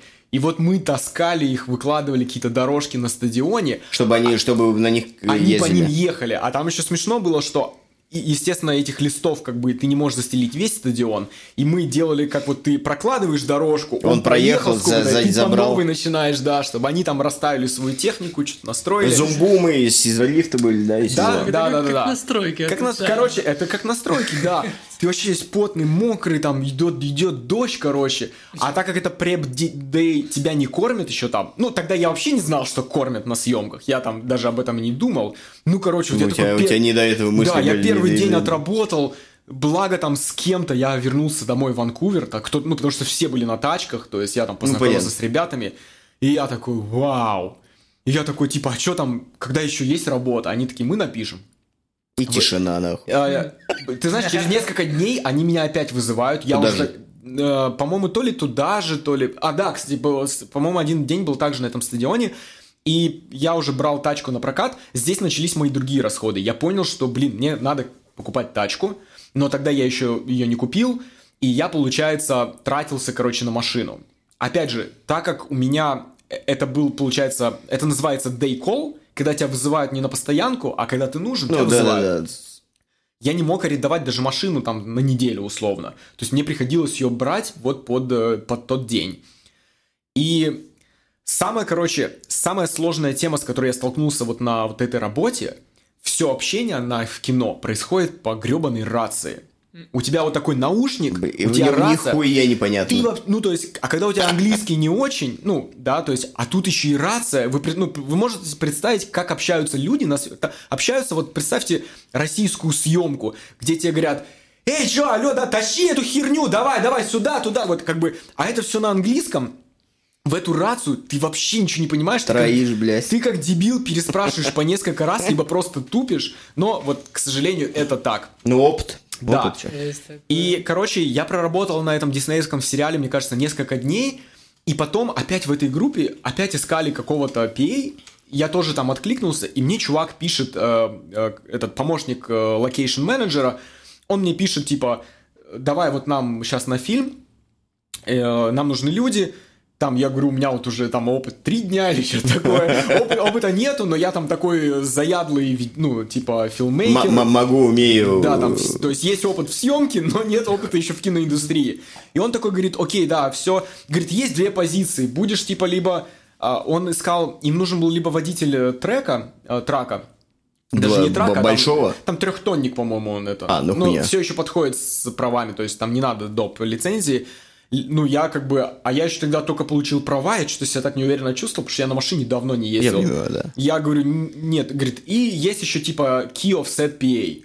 Звучит типа, ну, типа ключевой там PA-щик. Я такой, да, окей, а сам думаю, блин, опять нифига. Ки- Ты ключи таскал? Не-не-не. Короче, Гримерка открывать, чтобы, блядь, какая, блядь. вписался я опять в какую-то тему, и опять такой думаю, блин, как бы не обосраться, короче. Ну, то есть, я, я понимал, Ну, что... нормальная практика, Что, что какая-то позиция такая, типа, уже не, ну, короче, старшего какого-то чувака. Я давай там опять смотреть какие-то курсы, там что-то, ну, не- условно, там, знаешь, смотреть, что ожидать, ни хера не понимал еще. Потому что я на тот момент у меня еще не было понимания, кто такой TPA и в чем отличие offset, onset. Я, короче, не мог вообще понять. В итоге я попал на свой первый фильм, прям меня, ну, как бы, а так как ты... В титрах будет? Да, думаю, да, да, я, как бы, Не я не проверял? смотрел, если честно, но... Киев. Да. Но, короче, получается, меня взяли, вот э, это был э, первый мой какой-то фильм. Э, Это было из серии, у нас это называется Movie of the Week. То есть это фильм, который снимается быстро, буквально 15 дней. Такой малобюджетная мылодрама. Так это, вот знаешь, такие. И все, я как бы на этом фильме, получается, у меня даже в подчинении там еще сколько-то PA. Вот, и... И я через несколько дней освоился, я понял, как все работает. Было прикольно, тебя, у тебя завтрак, у тебя Ты на обед. неделю прям туда вписался, считай, тебя вписали? На, ну, на, на полностью на, на все На- 15 на- дней. на все 15 на две недели, на Я, смысл- естественно, под это дело уже с- арендовал тачку прям понедельно. А, съемки все время были где-то в соседних городах, и это была достаточно адская работа, потому что тебе как PA надо было появляться на площадке там, ну, условно, иногда в 6, иногда в 7, плюс еще примерно там час дорога. То есть я утром вставал вообще там прям дико Супер, рано. супер рано. Да, ты едешь туда, 15 часов у тебя смена официально, Блядь. и потом ты еще едешь домой. То есть, короче, жизни вообще не было. Платили там 320 долларов в смену. У меня было, как Окей. у KPA, да. И, короче, вот после, Не- пе- неплохо. После первой вот такой работы я реально вообще все понял, как вообще работает в кино. То есть я, ну, вот как бы проникся вот этой темой, я там сразу познакомился с... Я там пытался как можно больше крутиться вокруг камеры, и через неделю уже у меня так получилось, что девчонка, которая была... э, Оператором? нет, onset KPA. Короче, offset, offset KPA – это чувак, который отвечает за все, что... За не- массовку. не- нет, не за массовку. Получается как? Э, ну, съемка – это такая большая машина. Есть территория непосредственно, где проходит сама съемка. Это вот считается onset. Окей. То есть, допустим, а, если вот мы сегодня снимаем, там, ну, арендовали какое-то помещение, и его там сделали под какой-нибудь полицейский участок. Условно, сегодня снимаются сцены там в полицейском участке. Вот все, что внутри, это onset. Но помимо этого есть а, так называемый цирк, по-английски это circle. Circle. Да, это то, где стоят все траки, все трейлеры, э, где паркуются люди, и какая-то вот еще такая территория. Ну, горма- г- киногородок Да, да, да, да, да, да, киногородок. Все, что снаружи, это офсет. И получается, что я вот изначально был типа старший по тому, что все происходит в киногородке. А, В чем заключается работа вот PA? PA? То есть вы первый приходите на площадку, вам надо расставить мусорные баки под, под мусор, вам надо поставить палатки, палатки под, ра- под различные нужды. Э, Иногда это палатки под э, Ну, тенты большие такие, тен- да. тенты, да, бы. вы ставите там, это, ну, там, знаешь, они... Сейчас были проверки ковида, я знаю, мы возили... это. Да, там, где будет проверяться чек, чек-ин вот на эти... На ну, ковид, там и на ковид, маски да. раздают, ты там отмечаешься, да. Потом там, например... Такие организационные процессы, Такие вот, да, организационные именно моменты. связанные с локацией. Там столы, стулья в шатре, где ланч происходит. Вот всякая такая тема. Вы занимаетесь ей и постоянно следите там, перед, там мусорный бак условно заполнился, надо все время следить. Ты его там забираешь, пакет новый вставляешь, смотришь, Ну, все как такие бы было. организационные моменты, чтобы Да, было все а, красивенько, чистенько. На тех, кто онсет, они там, значит, отвечают за то, что там ковры стелят, если это помещение, там, допустим, чтобы не поцарапали пол, еще что-то. Они заклеивают стены какой-нибудь бумагой, Уг- чтобы... уг- углы и все Да, дела. углы, чтобы, ну, потому что таскают когда технику, чтобы ничего не задели, не поцарапали. В общем, какие-то такие моменты. И опять же, также, ну, если съемка на улице, то они ставят палатки да, для э, так называемой а, оператор, это называется директорская, ди- типа Для- для режиссера. Video Village, да, где сидит режиссер, у него С мониторы все стоят, дела, да, там чтобы сидит, солнце не э, светило, с- чтобы всё было да, главный оператор, э, режиссер, скри- супервайзер по, э, значит, скри... как он? Эффектом. Нет, не, не по эффектам, а Screenplay? скри- скрипт, скрипт супервайзера. А, это Сценарист. да, по, супервайзер по сценарию, по тексту. И, в общем, вы организовываете, чтобы у них там все это было, потому что если это на улице, там, не дай бог, дождь, либо солнце светит. Ну, в общем, вот такая тема. И я уже через неделю поменялся с девчонкой на онсет. Я хотел быть ближе к камере, а ей, наоборот, не хотелось там участвовать. И я, получается, прям был вплотную с э, первым ассистентом директора. То есть, она, потому что она чаще всего мне давала какие-то там Какие-то задачи, задания, типа, да, сделать. надо здесь это сделать, я прям у нее на подхвате был. И мне это жутко нравилось, я там подружился. Я, естественно, старался подружиться там с камерооператорами, с, ну, в общем, такое все. и вот так я как бы потом продолжал еще какое-то время работать PA. И потом, получается, был Новый год, а, и как-то, ну, были каникулы, была пауза, и я ждал следующего года, у меня уже были какие-то контакты, и я прям, короче, всем просился, что я хочу быть э, каким-то помощником или камера трейни, это такой прям помощник в камера-департаменте. Но камера-департамент на площадке это вообще самый топовый. Они самые такие пафосные, они боссы в прямом смысле этого слова. И я очень хотел попасть туда, но это было безумно сложно. И э, так как я на, на, на предыдущих фильмах, когда я был пей, я вот познакомился там с одной женщиной, она была первый ассистент директора, а, и а, мы как-то с ней очень подружились. Она стала мне помогать. Она, я ей написал, я говорю, вот я такой-то, такой-то. Она меня вспомнила, мы созвонились, она говорит, у меня есть очень много друзей, кто там, э, ну, DOP, это Ну, директоров, опе- фото- операторов, да. В общем, она там дала мне какие-то контакты. Она говорит, звони им, пиши, говори от меня, там, показываем свои работы, говори, что ты хочешь. И, в общем, я вот начал это делать, но везде была тишина. И только, получается, это вот уже после Нового года, где-то, мне 25, кажется, 21 уже. это уже 21 да. А, И, и где-то, в общем, в феврале, феврале мне удалось вписаться в какой-то проект как камера трейни. Камера трейни, то есть это уже а, департамент камеры, но ты вот такой как помощник. Ну, камера ассистент. Да. Как бы. Нет, это, э, на площадке, э, в- там, значит, в камера департаменте, там следующая градация. Есть э, DOP, это директор photography. Ну, как главный. Это, по-русски это будет называться оператор-постановщик. Мгм. Он сам не держит камеру, он сам не снимает, он только руководит а, процессом, там, как поставить свет. То есть он, он, по сути, такой босс для своего департамента, босс для департамента света и для Гаферов. департамента грипп. Да. А, у него есть всегда два оператора. Это камера A, камера B. Иногда бывает C, но чаще всего это две камеры. И- Основные, которые снимают. да. И у этих камер-операторов всегда обязательно еще по два ассистента. Это первый ассистент камеры и второй ассистент камеры.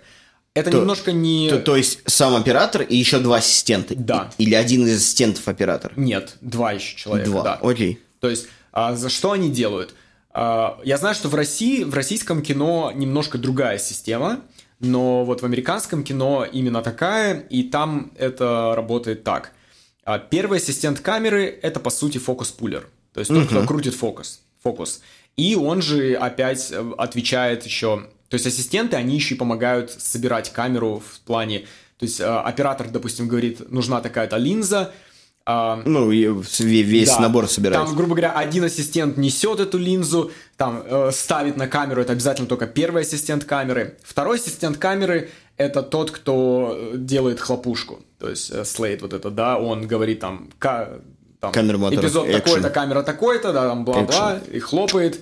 Это вот как бы основная задача второго ассистента камеры. Плюс они вот все время там, э, когда камеру надо переносить, опять же, это Два делают ассистента ассистенту, переносят. да, они переносят, они там меняют оптику, когда это надо. В общем, на самом деле, и вот тут я стал вообще познавать вот всю эту кухню, и я стал даже немножко разочаровываться. То есть, чтобы вы понимали, но в кино камера-оператор, он даже не нажимает кнопку «Запись».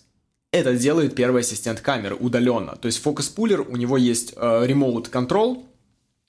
Все, что делает а, камера-оператор, как это ни странно, Про- просто, управляет камерой. он, он выставляет камер, он порой сидит вообще на операторской тележке а, с таким большим а, штативом условно, с такой видеоголовой, где все плавно, либо это будет, э, как он называется, слайдер, к примеру. Да, он просто выставляет кадр, его направляет непосредственно оператор-постановщик, и он, допустим, когда выставил кадр, он говорит, что все готово, там типа камера выставлена, и потом там камера, мотор, и первый ассистент камеры нажимает кнопку запись. Ну, то есть, вот каждый выполняет исключительно свою роль.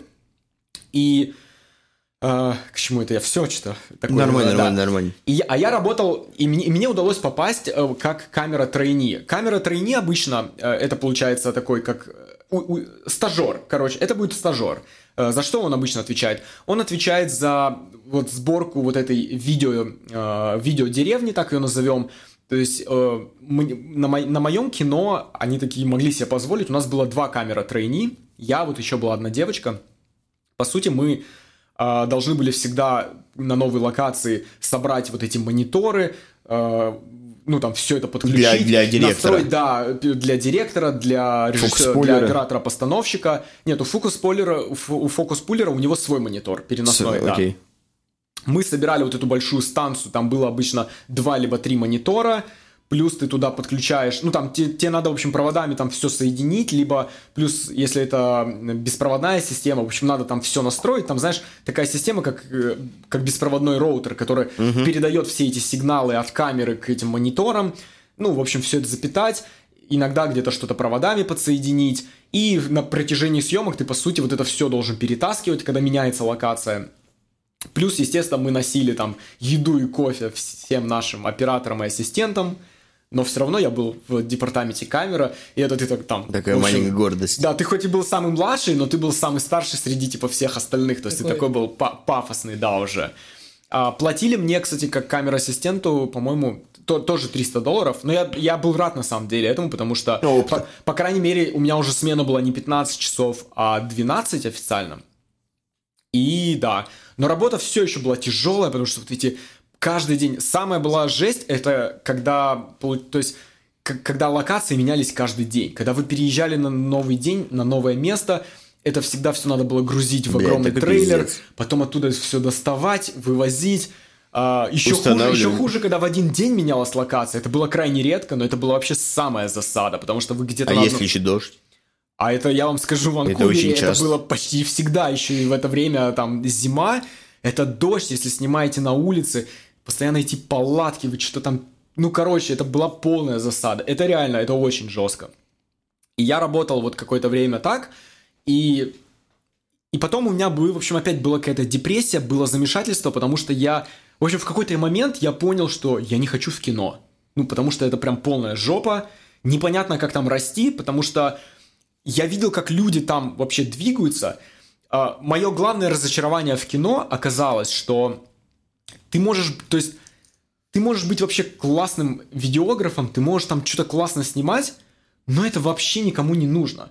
То есть этот опыт, он никак не коррелируется с, э, опытом на площадке.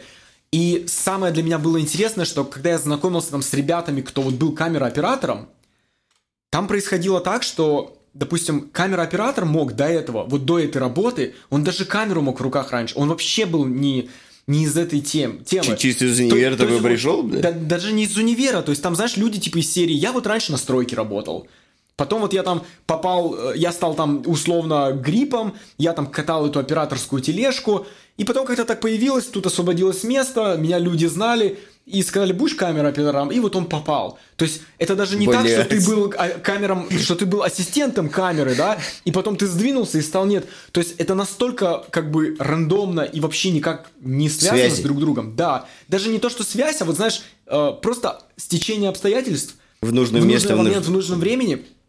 И когда я это увидел, я понял, что вообще непонятно, что делать. Ну, то есть, это как-то все для меня стало таким, типа, блин, Раз- разрушилось нахер твое. Абсолютно. Кстати, забыл упомянуть еще интересный момент. А, существует еще такое понятие, как юнионы. Ну, да, профсоюзы. Профсоюзы. Киношные. Это очень прикольная тема. Туда очень сложно попасть. А, опять же, если ты начинаешь с нуля, Ты был в Винни, кстати? нет, я не был. И я знаю многих, кто туда не хотел попасть, но на самом деле тема интересная. А, значит, если вы хотите попасть с нуля в Union, то в камеры департамент. С нуля не- мы практически не попадешь. Единственный путь – это записаться у них на программу камера трейни, которую вы будете проходить там типа полтора месяца или около того. А- Она, по-моему, стоит даже денег. И потом ты начнешь как камера трейни работать уже, но на проектах Юниона. А в чем отличие проектов Юниона от обычных? Юнионы обычно работают на классных проектах. Это будут голливудские фильмы, это будут какие-то прикольные сериалы. Все, что не Юнион, они снимают вот всякую херню Документалку, локальные сериалы. Даже не для документалки. Нет, кстати, про документалку будет позже. Это вообще отдельный мир. Он не связан никак с киноиндустрией, как оказалось. А, да, и, короче, в Union попасть сложно, но и, и очень долго. То есть в Union там еще такая фишка, что ты будешь очень... То есть ты прям несколько лет будешь... Ой, там лет 10 идти, да, доходить. вот по этим ступеням, но там ставки намного выше. То Да. есть там платят классно, Ну, Там такое я, я уже. отправлял заявку на карпартнера в Юнион, киношного. Потому что я работал карпартнером, как бы Так. с деревом умею работать. Отправил заявку, и мне через 4 месяца прислали отказ. Типа... Четыре как бы месяца хер ждал. Четыре месяца я ждал, да. Хм. Как бы... Я просто так пульнул на, на удачу, как бы додать. Потому что там ставка, мне сказали, смены там большие 12-15 часов, ну, типа там 700-800 долларов за смену платят. Как может бы- быть. Мгм. Почему нет? То есть, и эта работа не, не регулярная, как бы со своей работы я там могу на день, на два отпрашивать, чтобы какую-то сцену построить, как бы. Ну это как, И с, всё. э, как типа плотник, да? условно? Да, да, карпентер, плотник. Карпентер, да, это есть. Да-да-да. Как Иисус. Вот, и пол- 700, здесь 783, и он там тоже, да? Как бы Там один... какие-то другие номера, Другие но они номера. там различаются, да, там у, у- камеры департамента у них один номер, э, директорская гильдия это другой. И получается, что... А, а если ты хочешь попасть в гильдию, вот в Union, как, например, там первый ассистент, либо как камера-оператор, ну там требования просто нереальные. То есть э, там требования такие, что у тебя, допустим, по-моему, должно быть Без- 120 дней работы именно на этой позиции, на официальный продакшн, Полгода. у тебя должно быть документальное подтверждение, что тебе платили зарплату не ниже, чем по индустрии. То есть, если тебя там условно какая-то непонятная контора нанимала за какие-то деньги, это не прокатит. Ну, то есть, там туда, да, очень сложно. Поэтому многие начинают работать вот на каких-нибудь э, таких мелкосортных фильмах, да, на какие-то мелкие Ну, продакшены. все, все, но- все начинают с мелкосортных клевов. Все именитые режиссеры по-любому какие-то свои короткометражки вначале снимали абсолютно вообще. Ну, наверное, да, это как бы по-другому никак. А еще вот, э, на С последнем- минимальными бюджетами. На просто. последнем фильме, где я работал, наш оператор-постановщик, а я, собственно, всегда хотел быть вот оператором-постановщиком, да, то есть это такая была у меня, ну, как бы... Ну, цель, м- мечта. Даже он сказал, что если ты хочешь стать оператором-постановщиком, а, тебе не нужно работать на площадке, потому что тебя это туда не приведет. Тебе просто нужно снимать. И Свои проекты да, какие-то, да? да, То, то есть где там... ты будешь выступать, как, то есть свои какие-то, ну, творческие проекты, кем-то кооперироваться, потому что даже он дал понять, что работая на площадке вот помощником камеры, там еще кем-то, как я уже Не- сказал, не это, работает. это там это не ведет тебя к такому апгрейду. Там это дело случая, дело удачи какой-то. И, в общем, я разочаровался в кино, и, и опять такой, знаешь, у меня опять началась депрессия, потому что Депрессия, блин, блядь. что делать? Надо Я- депрессия я в опять синонимы плюс-минус. Ну, как бы думаю, окей, буду развиваться как... э, Короче, я решил, что все, кино я не хочу, потому что это, ну, это дичь, это никакой, ли- там жизни вообще нету. Там, Ну, это с этими одна работа. Сменами Одна это работа. вообще одна работа, впахиваешь, и непонятно, к чему тебя это приведет. Блять, я, я сейчас, короче, начал изучать Unreal Engine. Ага. Вот, потому что, ну, это, я считаю, это сейчас как биткоин в 2015-м. То есть за Unreal будущее и за такими программами. Ну, Мандал- Мандалорцы, знаешь, да, весь снимались с Unreal. А, нет, но как бы допускаю, да. Вот, там LED-панели, на потолок LED-панели, стены LED-панели, и все в, в режиме реального времени, и там все меняли локации, что нужно. То есть меняли, там это легко, бы- быстрее процесс намного продвигается. Вот. И не то, что я мечу в кино, да, с этими знаниями, но как бы за этим будущим, потому что очень много и игр, это вообще игровой движок, Unreal Engine, и много игр на нем создано, те же Last Last of Us, все Да. на, на этом движке создано. Вот. И я вот тоже подумаю, в кино, блядь, лезть или не, или не лезть, потому что у меня здесь много... а, на подкаст приходил режиссер тоже, и колорист, и вот оператор приходил на прошлый подкаст как раз. Он там выйдет через два подкаста. Вот, и как бы, блядь, ну, реально, ли- личной жизни особо вообще просто нет. Там нужно просто вот так вот работать, работать, работать. Но, кстати, если ты работаешь э, на, в постпродакшене, то как... Не, это считай, то- это съемочный день. А, потому Это- что ты имитируешь сцену прямо на- в на- реал-тайме, да. Ну тогда да, тогда это жопа. Это в реал-тайме. Постпродакшн другое.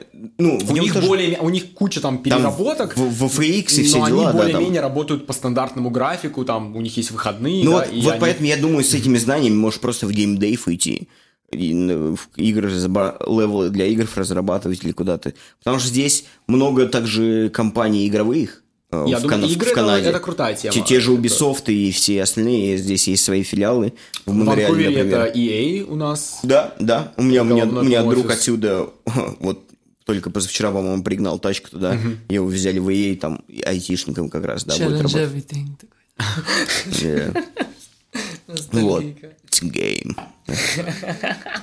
Да, не, игры это как бы... Вот, и, и потому что игры сейчас другой level, и вообще Unreal Engine это 3, 3D, пр- программа для 3D вообще всего, и само собой там все смежно, а, и Blender, и Cinema, да, чтобы, может, потом все в Unreal собрать, то есть это все смежный такой 3D мир, Потому что за 3D будущее точно. Это метавселенные, это кино другое, и это все. Вот, вот я считаю, вот это вот как бы сейчас такое немножко времени потратить на это, и может что-нибудь даст потом. Направление интересное. У меня тоже Да. есть друзья в э, VFX, и они тоже, да, там вот сейчас все говорят такое, да, ну то, что идет вот, Порог входа просто меньше стал.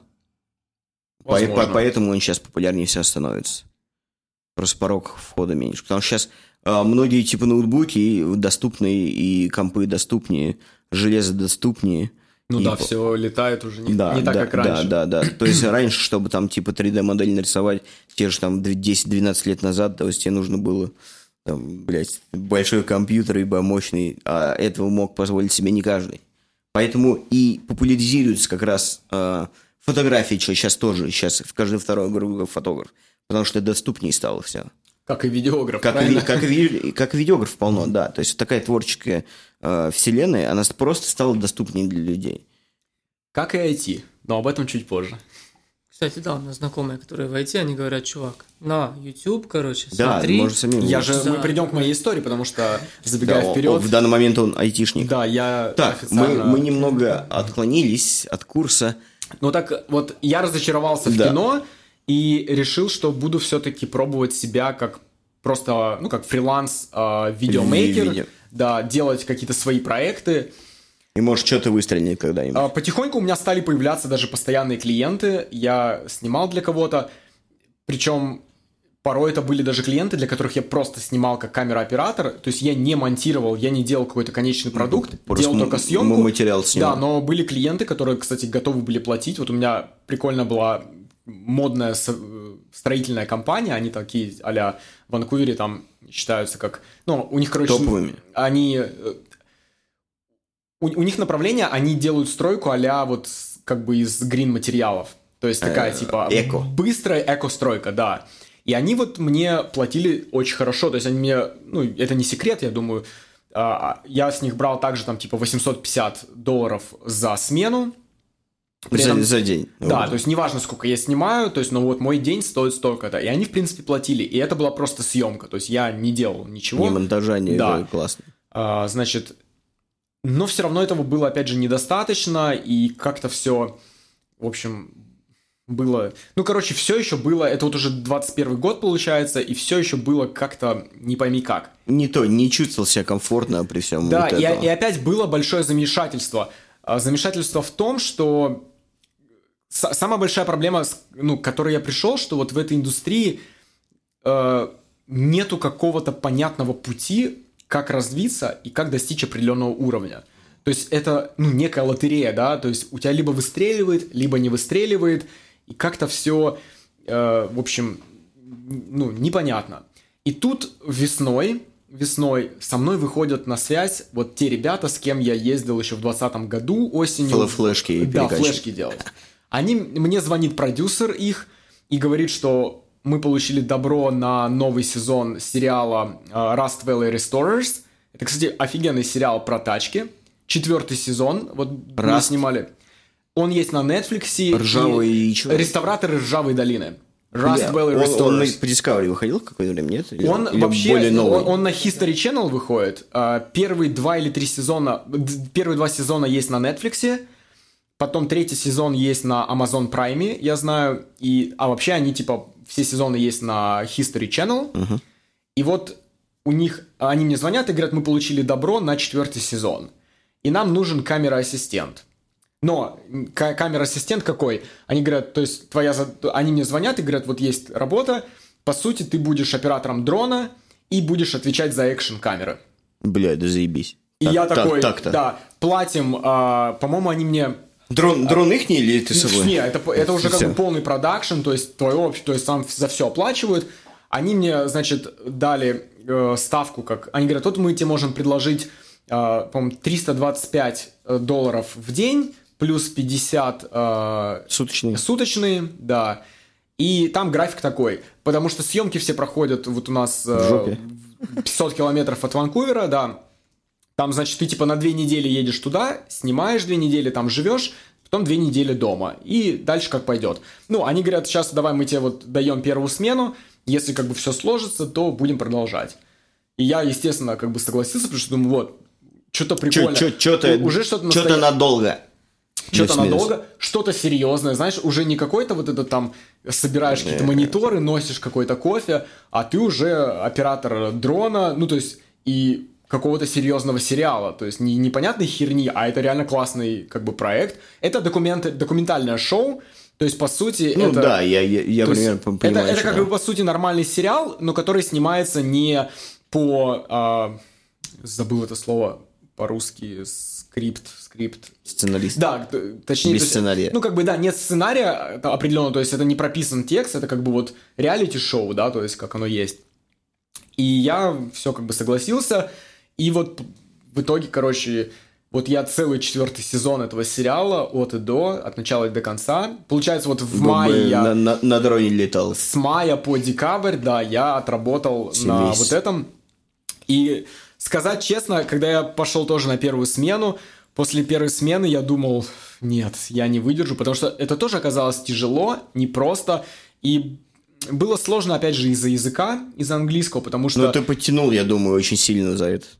Да, но все равно было тоже иногда тяжело понимать, и работали мы, команда у нас всегда была три человека, два оператора, это с основными камерами, кто снимает, по сути, диалоговую линию, да, и я, по сути, на подхвате у них, как бы я закрывал вот съемку с дрона и съемку с экшен камер. Так как шоу про машины, мы очень там много использовали, то есть порой мы гриповали машину, там, там, не знаю, 5-6 Go- GoPro-шек, или мы не GoPro, да, иногда это были GoPro, иногда DJI Osmo мы использовали. Блин, ну Осмо проигрывает GoPro, нет?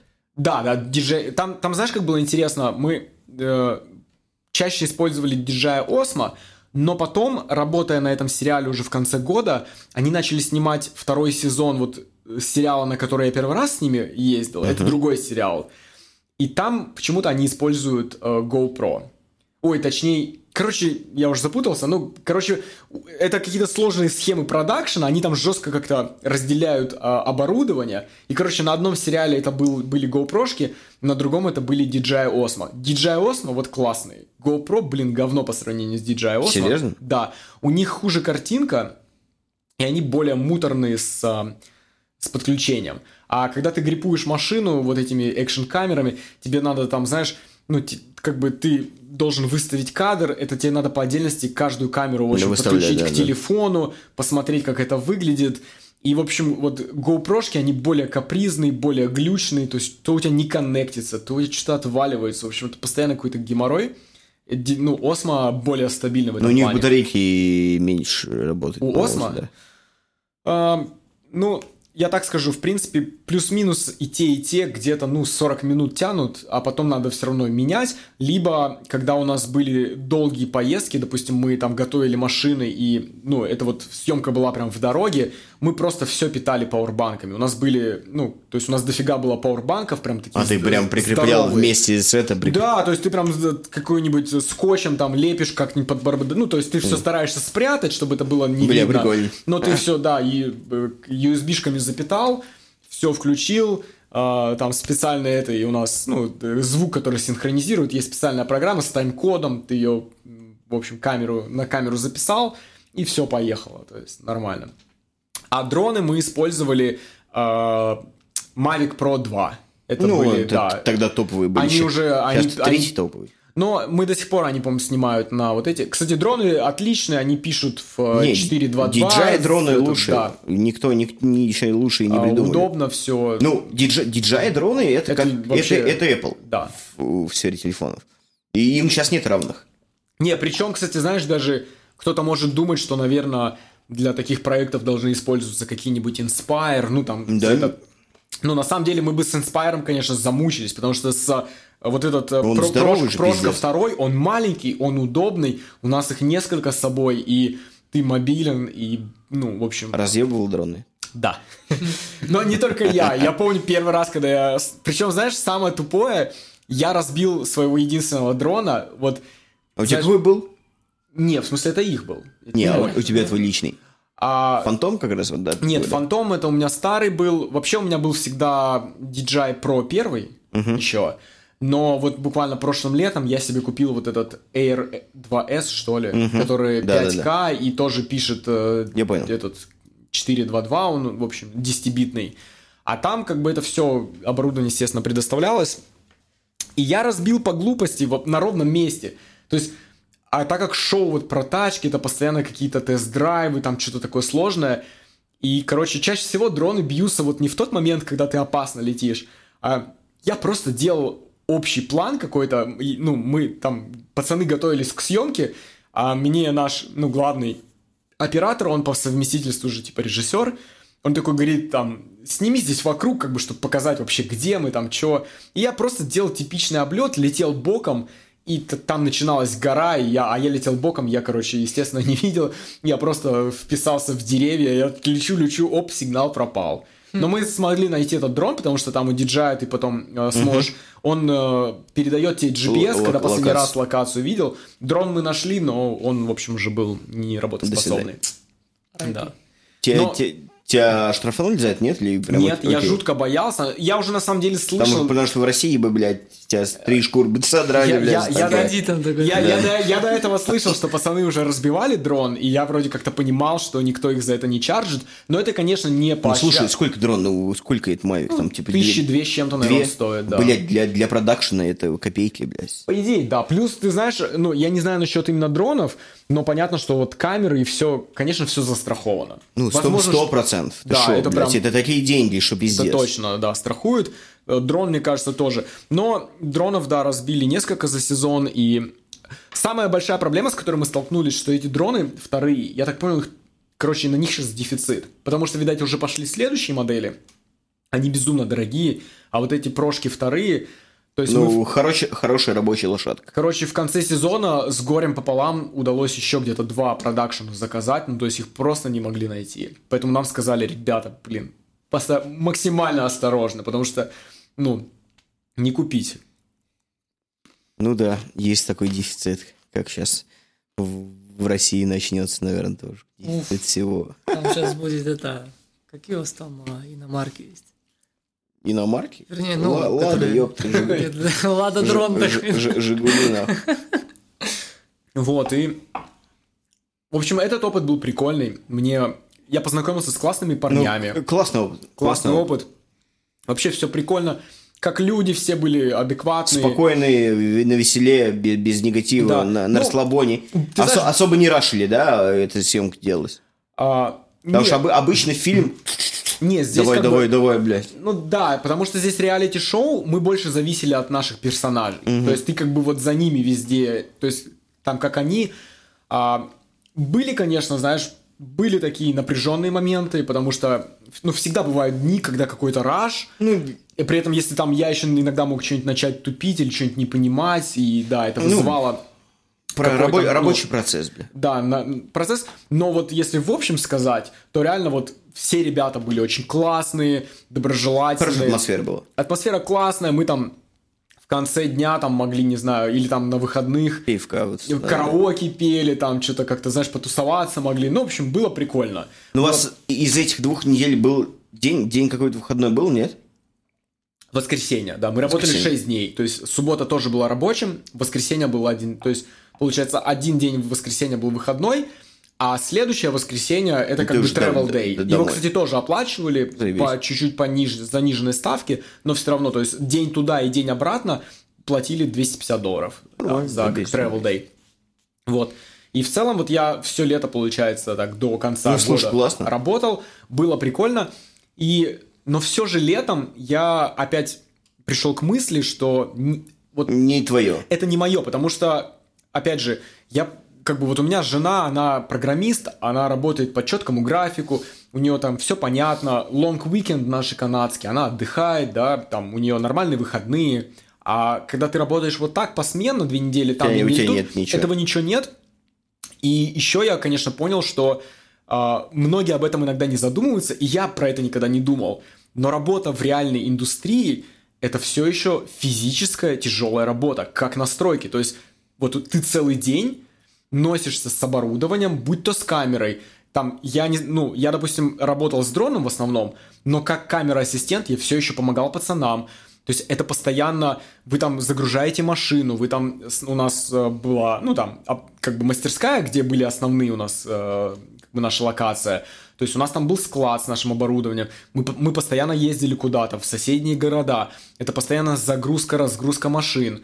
Потом, когда идут где-то съемки, ты все время носишься с этими пеликан-кейсами, там, дроны, камеры, батарейки, да, то есть, и ты постоянно, там, дождь, снег, жара, а ты как бы, ты все время вот, вот в этом, у тебя жопа в мыле, и я понимаю, что как бы, да, платят прикольно, но я начал смотреть на перспективу вперед, особенно мои коллеги, вот кто были старше, там вот у нас нашему главному, Так ему- же ебашили, как ему было 48 лет, я думаю, что он в день делал примерно около там, ну, долларов 900, там, Ну, хуй тысячу условно. Но каким трудом, да? То есть, то есть я, я просто увидел, что ты с года... То есть мы же как с годами все хотим делать меньше, зарабатывать больше. Само собой. Вот в съемке, к сожалению, вот в такой теме Это не, не работает. получается. То есть ты будешь зарабатывать классно, но ты и будешь въебывать прям, ну, Ай да пошел. по, жас- по жесткому. И, и я понял, что, блин, Не бы хочу. Я так не хочу, да. Плюс еще вот этот график, а думаю, вот... Что ты две, две остальные недели делал? Как раз обучался... Ты знаешь, сначала нет, сначала я просто отдыхал, и параллельно я брал, у меня на тот момент уже потихоньку э, сформировался какой-то пул своих клиентов, то есть те две недели я параллельно еще Ну, со своими работал над своими проектами, видео. да, я там для кого-то снимал, еще что-то делал, либо просто, да, вот, ну, отдыхал. И, и вот летом я стал задумываться, что, блин, что-то надо делать еще. Ну, а, Что дальше? а жена, естественно, у меня все время там... Ну, Да, как бы- на, на расслабоне уже, да, да. нет, я имел в виду, что она... Она, кстати, никогда не была на расслабоне, она все время там такая, она у меня все время типа, ну что ты думаешь дальше-то, ну как тебе это, да, А- то есть а- о чем ты думаешь? Я такой, блин, да фиг знает, что-то как-то все знаешь. Как у тебя вообще жена реагировала вот на весь вот этот путь? Потому что у нее вот путь, в принципе, сложился, да, как бы она работала в гонконгской компании спокойно, да, у нее не было таких э, перепадов, и, возможно, депрессии, да, не было, как у тебя было в творческий кризис, вот этот, который ты Слушай, рассказывал. депрессии у нее тоже, конечно, были свои Нет, там это разные, Канада. да. Здесь Да, это Канада. это все через Вот. это прошли, блядь. Сто Ты процентов. знаешь, она всегда, она реагировала очень хорошо, то есть она меня всегда поддерживала в этом плане. Но единственное, что она все время периодически пыталась на меня, ну не то что давить, то есть она, пр- просто она немножко другой человек, то есть я немножко такой, знаешь, типа, ну вот, как бы я порой не смотрю вперед так далеко. Похуист. Ну, можно, может быть, Я- это, я это, понимаю, да, бля. much, но доля правды Дим, в этом есть. То есть я как-то, ну, она все время пыталась смотреть сильно вперед, и она все время мне, она все время мне задавала так- меня блин, задуматься. Блин, на самом деле, вот это классно, когда есть такой рядом человек, То который есть тебя... она, она все время мне тебя- задавала вопросы, типа, окей, вот сейчас так. Она все время меня А спрашивала, чё, а да? что ты видишь дальше? А как ты, а как ты думаешь, типа, а как бы, а какой твой следующий шаг?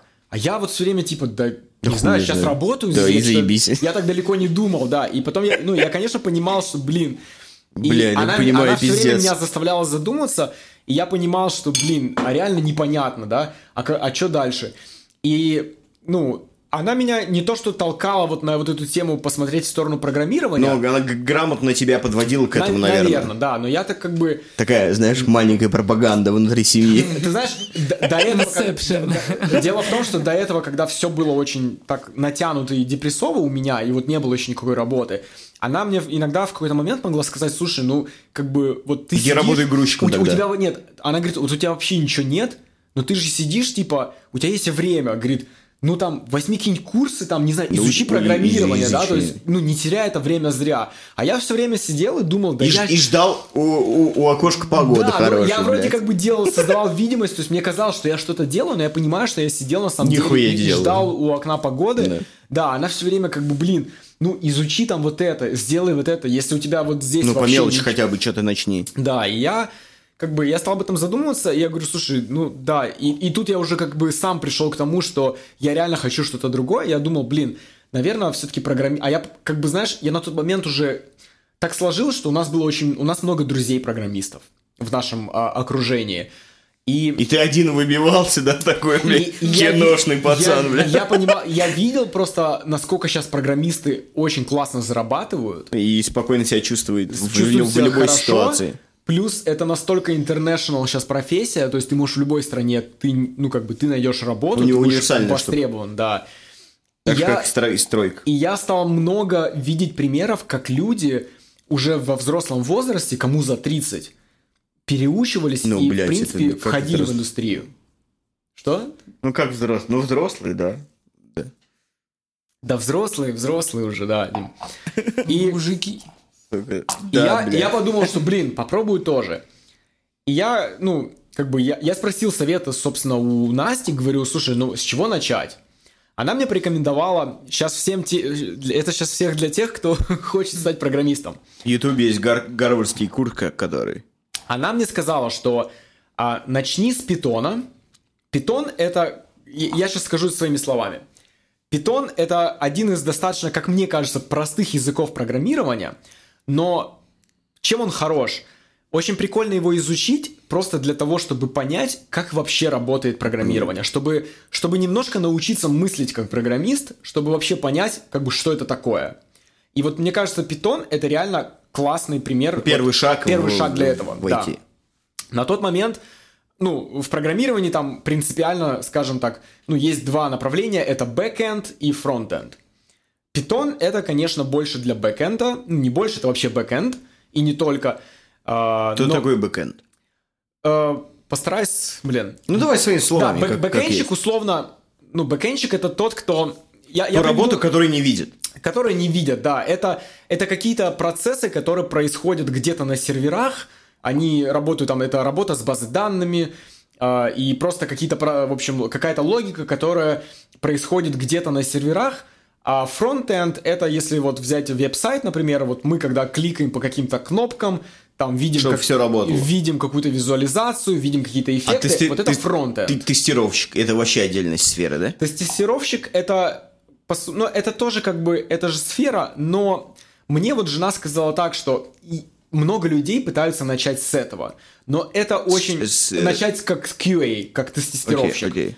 Но это очень э, коварная штука, потому что оттуда очень сложно вылезти. Потому что, то есть, очень, то есть многие люди себя как видят. Туда легко попасть, как тестировщик, да, туда действительно берут с минимальным набором знаний, как я это понимаю. Но очень сложно потом вот стать Вырасти. стать реально каким-то девелопером, да. Я не говорю, что невозможно, но, как мне кажется, это реально, это сделать непросто. Вот. И, в общем, я взял какие-то курсы, по-моему, даже MIT, какую-то лекцию по вот этому питону, и просто начал изучать язык программирования. Я тогда еще не понимал, хочу я быть, быть бэкэнщиком или фронтенщиком. Я вот начал изучать эти курсы, мне стало интересно, прикольно, ты такой разбираешься, там какие-то логику пишешь, что-то еще. И, и потом, э, спустя как- там какое-то время, а занимался я, собственно, вот у меня когда было время, вот эти две недели отдыха, я с утра до вечера сидел и делал эти курсы. На смене, я скажу честно, я какое-то время пытался после, ну, вечером это делать. О, блядь, но нет, у меня да, не хватало сил. сил. Я приходил такой вообще Не- никакой. не- нереально. Просто ты приходишь там покушать и, блин, И до свидания. а потому что, опять же, мы там вставали все время в 6 тоже с чем-то, потому что там в 7 нам надо было уже выезжать. И, да, и, короче, после питона я решил взять какой-то... Я нашел онлайн э, просто по рейтингу на, на Udemy, я нашел курс э, Bootcamp, который, по сути, покрывал... э, он назывался Web Development. То есть он давал уже и бэкэнд, и фронтенд, но именно для веб-разработки. То есть он такой прям все закрывал.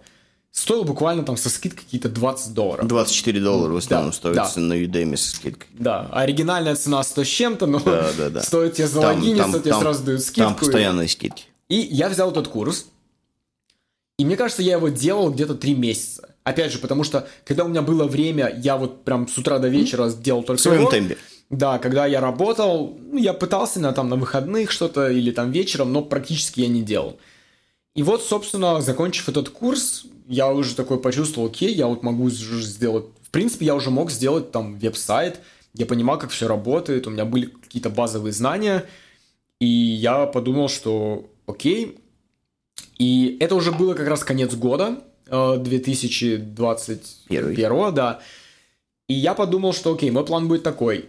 Я не буду продолжать заниматься съемками, потому что не получается все это дело совмещать с учебой нормально. А, кстати, я до конца года еще не успел закончить этот курс, но я уже прям вот прям заканчивал его. И у меня был план такой. Я закончил работать на, на- на вот этом шоу 20, 19 декабря. Да, в конце года. И я подумал, что все, я беру паузу, и в начале года я максимально доучиваюсь и пытаюсь, вот с тем багажом знаний, пытаюсь найти работу. При этом стоит отметить, что дела в съемке на самом деле пошли достаточно В неплохо, и мне уже сказали, что, Тебя возьмут на следующий проект. что на следующий сезон они мне уже предложили быть э, б- оператором Б-камеры. То есть уже типа не ассистентом, вот И не- уже не за, за- за большие деньги уже. Да, да, я думаю, что там бы уже зарплата 500 была уже. где-то 500-550 в смену, и я бы уже был оператором камеры. Кстати, кому интересно, если касательно кто вот здесь ради того, чтобы послушать про видео, а, мы снимали какие... Расскажу немножко про оборудование, я, кстати, не рассказал. Ну, давай. А, камеры снимали все на Sony, э, Sony FS7. FS7 э, первая либо вторая серия. У нас были и те, и те. Оптика была... а, G-мастерская. вот эти G-Master 18105, по-моему, э, Sign Lens, соневский Sign Lens, э, 18105, да. 2.8. Аноморфные? Аноморфик? Нет. Нет, нет, обычные. Да. Также, кстати, у нас были... Причем э, вот основные камеры это были вот эти Sony. Они позволяют снимать э, 10-битное видео 4.2.2. Ну, там где динамический диапазон 4К. был супер большой. Да. Sony камера реально, это просто офигенная камера для документалки. Встроенный и авто ND фильтр, а батарея V-mount держит прям полдня железно. А, Кстати, я думаю, про технику не особо интересно будет. Окей. А будет интересно про документалки. Ты сказал, то, что они очень сильно отличаются от всего. Да, потому что а, вот мир кино, о котором я до этого рассказывал, я на самом деле не так уж много рассказал, потому что там, мне кажется, можно бесконечно ну, рассказывать. бесконечно, я понимаю. Ты Но осно- я имею в виду, что тезисы. в кино у них есть вот прям сформировавшаяся концепция, то есть это, это не знаю... Ну, огромная машина. Это 100 человек на площадке, машина. каждый занимается своим делом, это вот все Большой организм, да. большая машина, в которой А, должны все делать 100%. Проект, на котором я работал потом, вот это документальное шоу, несмотря на то, что оно реально классное, оно, то есть, есть на топовых площадках, да, там, как Netflix, мы реально, это, эта тема, вот, мы снимали втроем. То есть, есть продюсерский состав, конечно, это, потому что это большая организация, все это скоординировать, всех этих героев наших там, потому что, ну, это, это сложный, да, процесс. То есть, есть там продюсеры, всякие координаторы, помощники, есть да- даже на нем ам, авторы. Э, Несмотря на то, что там нету э, сценария, но есть авторы, которые, знаешь... Диалоги прописывают. Я бы так сказал, нет. Они, они прописывают некое направление. То есть, я бы так сказал, что в этом шоу вот 80% это импровизация, но иногда надо задать русло. Ну, типа начало, середина и конец, да, в основном выделяют, Да, чтобы знаешь, привести. а, стараются вроде придерживаться линию. реальной жизни, но все мы понимаем, что реальная жизнь иногда скучная.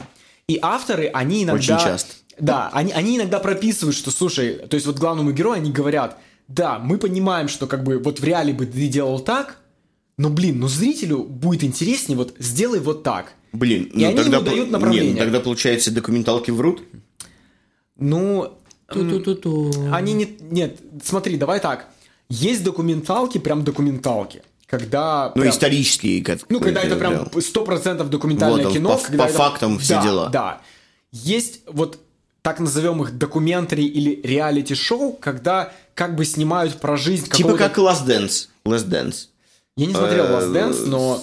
Ну, может, про формулу то же самое, да? Вот такая серия, многосерийная документалка. Ну, то есть бы вот, вот здесь... э, Кстати, мне, я всегда своим знакомым, которые спрашивали меня, типа, вот что за шоу вы снимаете, я всегда рассказывал пример. Вот все из России, особенно вы, вы все помните, на MTV был сериал прикольный «Тачка на прокачку». Ну, конечно. Вот, то есть, вот реально, это, это примерно, это сто процентов такой же формат. То есть, там все идет на импровизации, Я понял. но они все Но равно, нужно- плани- они но- все равно планируют, какую нужно машину они- заинтересовать Да, зрителя. Они все равно придумывают, а давай мы там сегодня будем делать вот эту тачку. Они это все выставляют, что типа все это так сложилось не- нежданно, но, конечно, приоткрою вам занавес, там все равно планируется. Они, они как бы, ну, понятное дело, что э, реставрировать надо прикольные тачки, чтобы было интересно, да. И вот эту как бы составляющую, там есть люди, которые об этом думают, которые что-то анализируют, и они, ну, дают какое-то направление, как надо делать.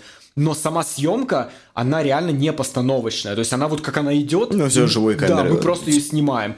Да, конечно, бывает у нас э, конечно, там есть доля постановки, потому что, как я сказал, нас было всего три человека, два э, парня с большими камерами, я с дроном, да. То есть мы, допустим, снимали сначала, всегда первый раз съемка идет э, средних планов, потом, конечно, нам надо снять крупный план, потому что, ну, ну, все равно, да. То есть основной диалог писался на среднем плане, потом мы снимали крупный план и с дроном, потому что я не мог снимать с дроном средний план, он бы шумел для звука. То есть, и получается, что потом делался средний план, мы просто просили наших героев примерно повторить все то же самое. но в ускоренном виде. Там, знаешь, как-то минуя всех подробностей, ну, пройтись по тем же местам, если, да, там как-то вот, чтобы потом на Бля, монтаже как- смогли красиво А сделать. как, как герои на это реагировали?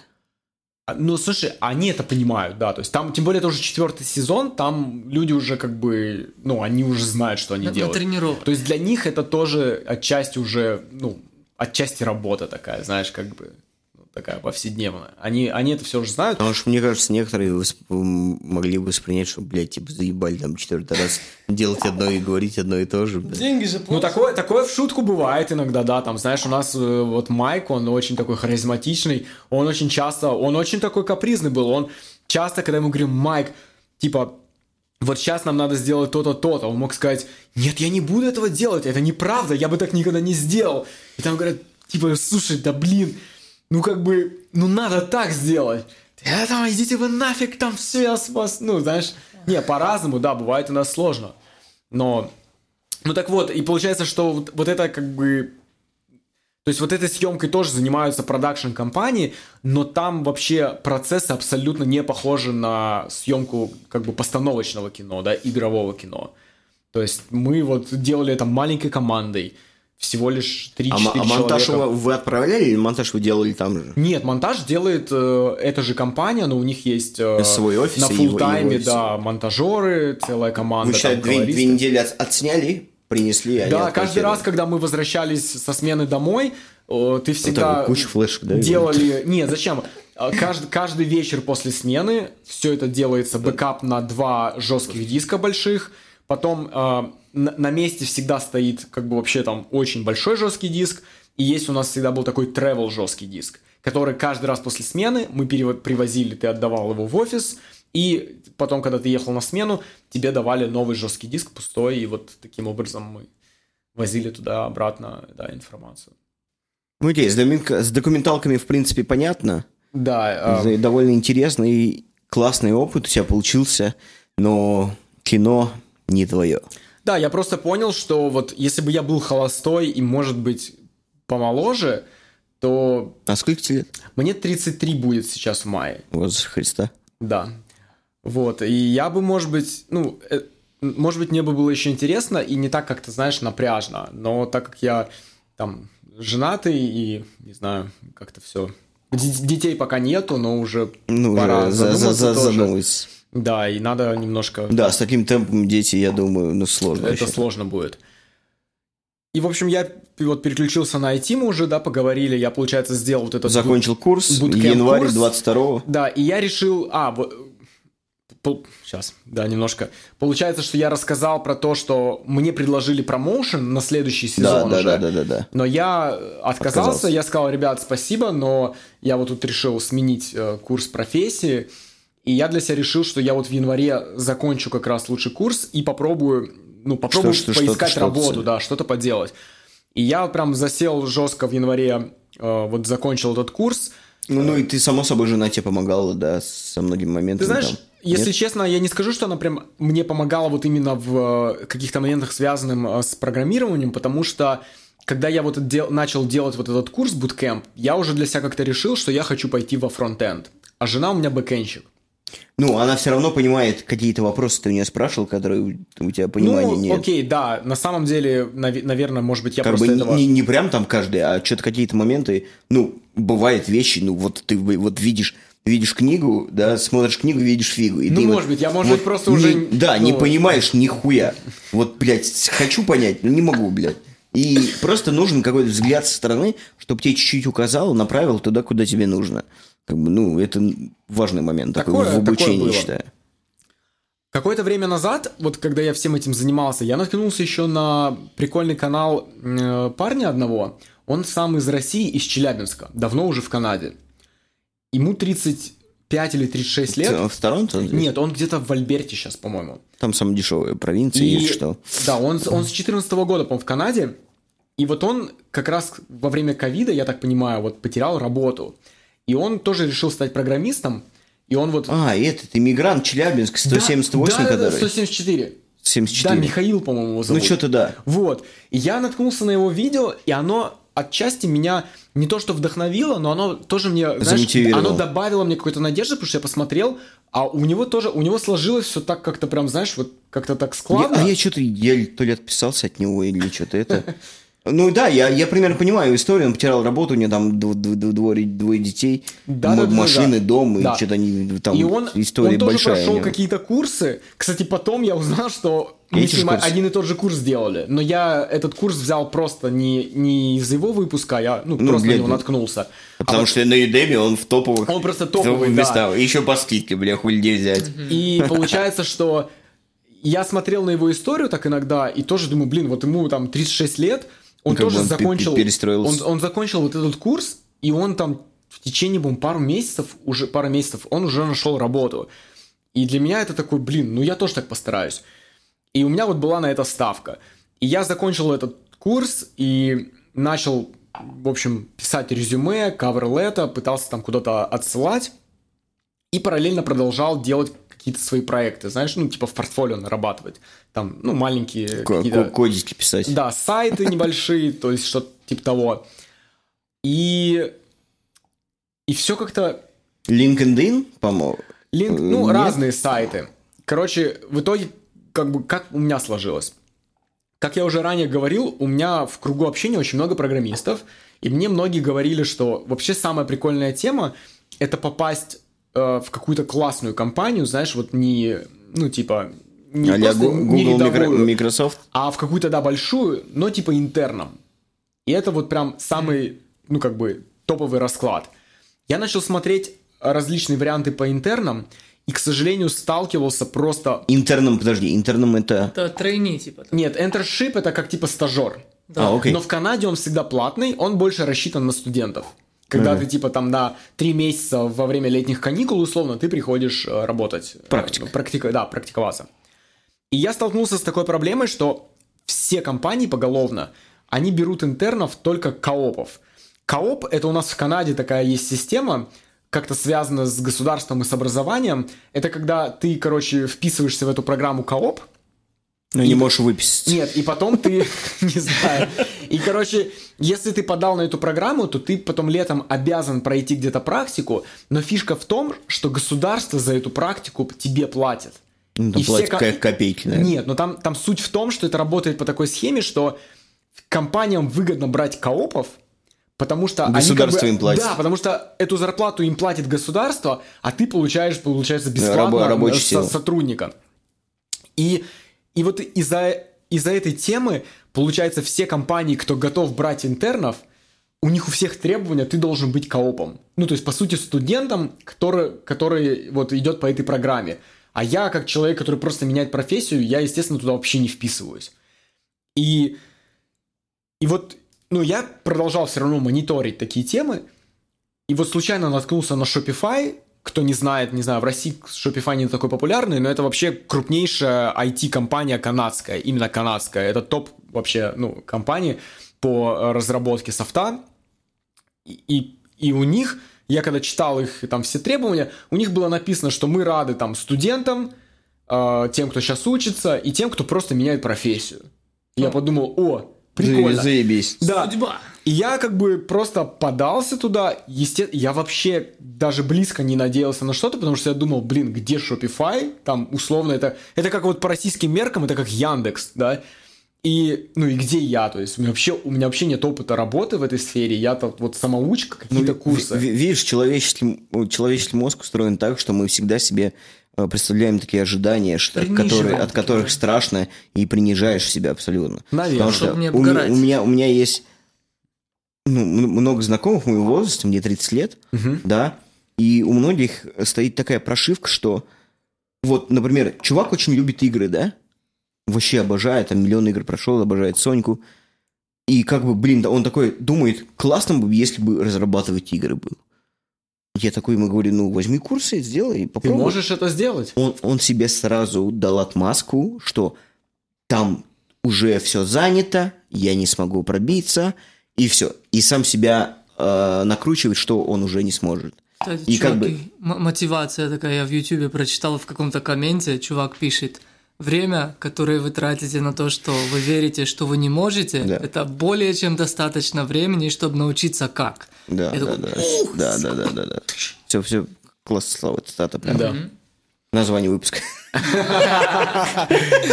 Я одобряю. Вот. Я одобряю. То есть он уже сразу заведомо себе проиграл, даже не попробовав. А, а я- а я, например, сейчас выполню его мечту и просто я так скажу, чувак, я поменял работу и разрабатываю игры, блядь. Он такой, наверное, да он сильно охуеет. Возьми меня Просто, работать. блядь, ну, типа того. Потому что, ну, я для этого что-то делаю, блядь. Что-то не... Вообще. э, Нужно делать. Вот и все. Главный, блядь, э, залог успеха. Нужно делать. Это да. У меня вот было две мотивации. У меня была мотивация моя жена, потому что она стала программистом, опять же, без образования, просто сама. Да ско- сколько сейчас программист без образования? Мне кажется, блядь, поголовно Потом все, вот я блядь. увидел вот этот видеоролик вот этого Михаила, да, и я такой тоже подумал, блин, ну как бы... Он, он может, Ну, хули блин, я ну не да, могу. да, надо, надо попробовать. И, собственно, вот я в итоге подался на этот Shopify и продолжал еще что-то дальше делать. И через две недели мне отвечает Shopify. Такие говорят, «Э, мы рады вас там, спасибо, что вы подались к нам, мы хотим вас пригласить на первый этап интервью. Я такой, вау! Я там, я там, знаешь, Ну, бегу, обоссался отчасти. Настя, говорю, меня Shopify позвал на интервью. Мне Настя сразу такая, блядь, а ты что не готовишься еще? То есть, я говорю, подожди, так, э, говорю, меня позвали пока на первое интервью, это типа не, не техническое интервью, это story интервью. Она такая, да типа, это же лайф, ну, типа, хрен с ним с life story, готовься сразу к техническому, потому что, ну, если Время, ты пройдешь, время. то есть, то тебе надо быть готовым, а ты же вообще, ну, как бы, ты, да, не ты ноль, как бы.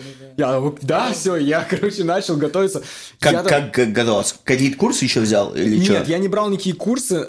Подготовка, ты знаешь, она была...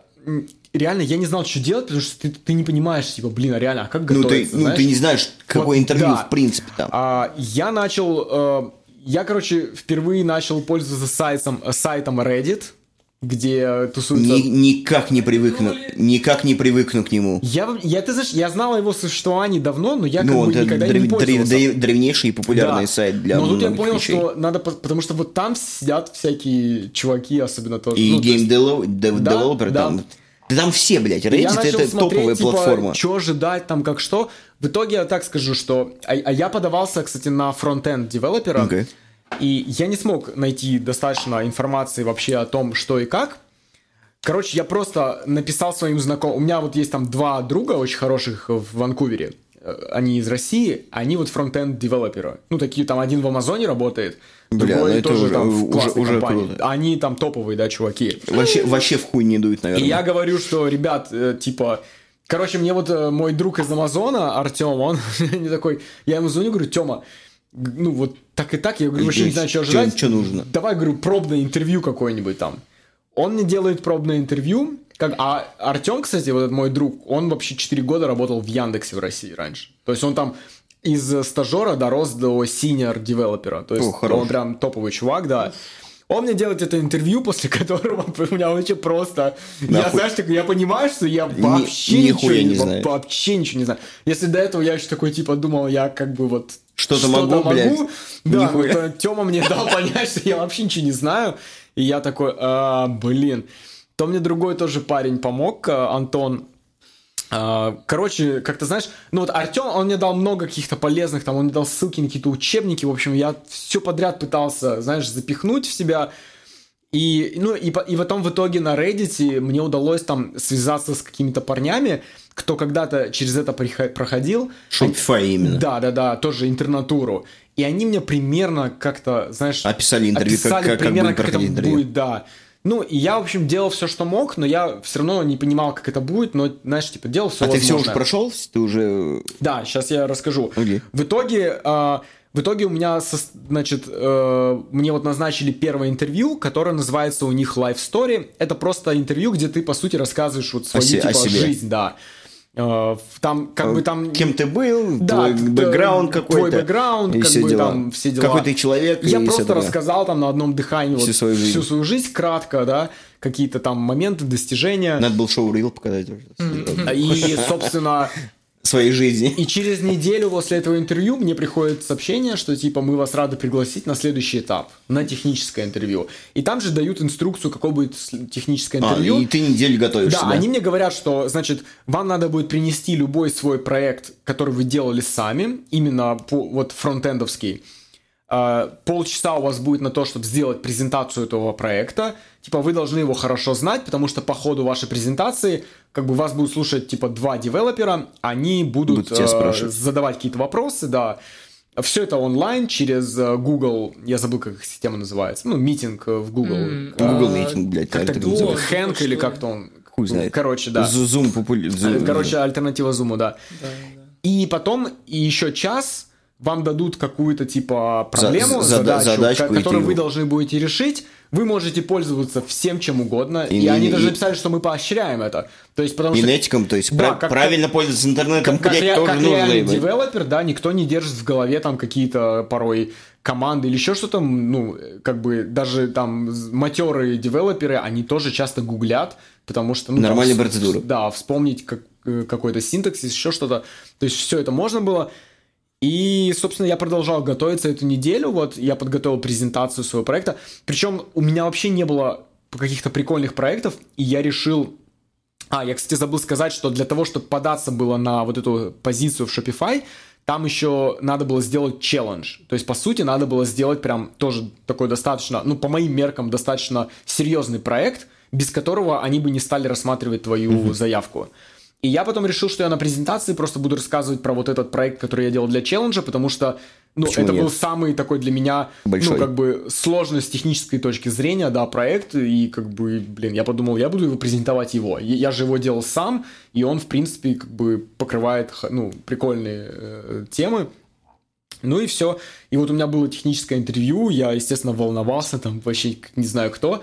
А, Я шерил экран полностью свой через эту программу. Они видели все, что я делаю. Сначала я сделал презентацию, задавали какие-то вопросы. В принципе, я на все ответил. И потом я, мне дали задачу, и в целом я задачу решил. Я так скажу, я ее решил не идеально, но я ее решил. И у меня такое ощущение было после интервью, меня вот многие спрашивали, ну как? И я вот всем говорил, что не, мо- не могу сказать, что идеально, но я реально сделал вот, вот все, что мог. Свой максимум. Да, показал. максимум. И две недели, вот это было самое стрессовое. есть Рассматривали, Две да, недели их? я просто ждал. То есть, да, мне сказали, что вот ответят в течение двух недель. И потом приходит... э, А много было э, конкурентов с тобой? Там я не одно знаю место? этого. А, нет, нет, не ты знаешь, я думаю, там очень много позиций. Ну, у меня нет такой информации, но мне кажется, что там на каждую Бо- позицию, большой. на каждую позицию берут человек, ну, по 10, а то, может, и больше. Да, в разные команды, естественно. Ну, То есть- заслужил. и все, и мне приходит вот, короче, мне говорят, что а, там попросили, короче, прислать, м, заполнить такую форму для референсов. Ну, они, они там хотели связаться с какими-то там людьми, с кем я раньше работал, ну, видать, чтобы убедиться, что я там адекватный чел, да, то есть, чтобы какие-то, да, характеристики были обо мне. И потом мне сделали сначала э, по имейлу офер, когда я его принял, они... Был созвон, где тоже мне огласили там ну, условия, да, Приговор. да, и потом уже через несколько дней мне прислали официальный контракт. Мой такой, знаешь, первый здесь официальная бумага, там с кучей всего. И, короче, все. И вот 9 мая я начинаю работать полностью удаленно. Бля, поздравляю. Да, и сейчас я в ожидании, я жду, когда мне пришлют MacBook, монитор и там кучу всяких плюшек. Ебать, то есть тебе еще все пришлют? Да, вообще, Давай в это- Shopify да. Нихуя себе. Все высылает. Будет MacBook, э, LG монитор 27 дюймов, там всякие гаджеты. Должны прислать худи фирменное, там Shopify. Ебать, нихуя, рюкзак, вообще, вообще по-моему. нормально. Ну, короче, Ну, красавчик, ну шел к этому. Красавчик, заслужил. так что хочу всем сказать, что это реально Нет, реально. нет ничего невозможного. Да, конечно, конечно, я Всё понимаю, что от тут вас. много есть тоже доля везения, вот весь этот процесс, это такое, ну... Ты там- хотела сказать то, что у тебя вот эти случайности к чему-то привели. Э, Я так понимаю, в каком негативном ключе, или наоборот, к этому всему привели. э, случайно. Нет, мне Мы- кажется... у тебя на твоем пути в Канаду и вообще до сегодняшнего дня у тебя очень много счастливых случайностей происходило. Ну да. Вот, и ты В принципе, сказал- все к лучшему, я бы сказал. Сто процентов. Да. Даже то знакомство вот с парнем, для которого я снимал первую свою съемку в Канаде, вот, она в всё- итоге вылилась все через год. и всё- я начал работать на, на классном проекте, на большом, да, пошло. где... Да. Случайное знакомство Вот. тоже, пожалуйста. привет. Сделаю последнее лирическое отступление, заключающее, что, что, конечно же, мне помогло, и что, ну, как бы мне было в чем проще. Много лет назад, когда я еще был школьником, я увлекался веб...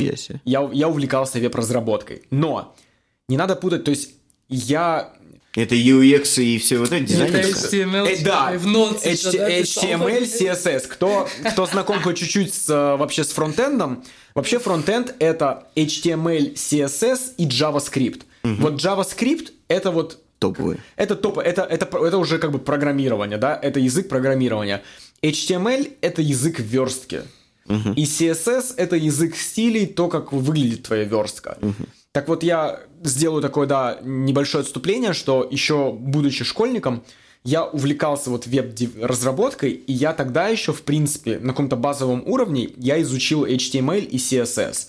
И, соответственно, когда я сейчас уже изучал вот этот полный процесс всего, то я как бы не- немного времени тратил на HTML и CSS, потому что, в принципе, Уже я все это знал, знал и помнил, и я это проходил э, такой, знаешь, на там ускоренной, ну, как бы, на ускоренной промотке я это делал.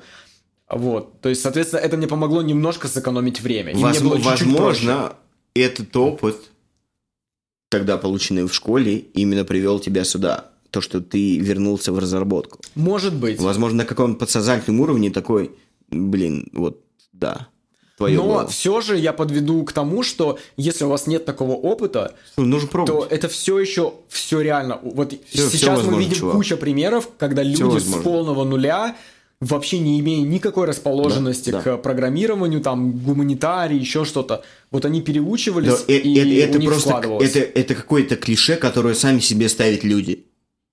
Ну, вот я, например, я не то что пробовал, по- пока я чувствую, что это не мое. Да, я что-то там чуть-чуть потыкал, там начинал смотреть лекции на ютубе, гар- гарвардские лекции по программированию, там 50 лекций есть. Не зажгло, не зажгло меня пока, пока. Возможно, потом зажжет. Но меня сейчас зажгло как раз вот это Дим, вот. я, я тебя перебью. Ты просто пока не знаешь, сколько зарабатывают программисты. Окей, сколько тебе дали на, на начало? А, Если это не секрет. Мне кажется, это... Мне кажется, это конфиденциальная информация, если честно. Ну, мне кажется. Как бы я не против сказать тебе лично, Ну, Но- окей. но- Я, я потом вам напишу. Но, но я так скажу, не, давайте так скажу. А, вот так. Я, когда работал а, последнее на шоу, я вам говорил, да, что у меня зарплата была э, 350 325 375. оклад и 5 еще 50 долларов суточные. 375. Да, за, за день. Вы можете как бы прикинуть, сколько это в год. Вот Shopify меня дал, мне кажется, ну, где-то в полтора больше. Блять, иди в пизду. Это интерн, я интерн. Охуеть. А ребята, ребята, которые работают в прикольных компаниях, таких как Amazon, Ну там, там пиздец. а Там. я забегаю вперед. Са- самое интересное, кстати, я тоже вам поделюсь, потому что у меня есть этот инсайт, потому что у меня много друзей, кто работает в Амазоне, в Microsoft и в Фейсбуке. Сейчас про это, кстати, надо тоже сказать, потому что это... Вот много людей это игнорируют.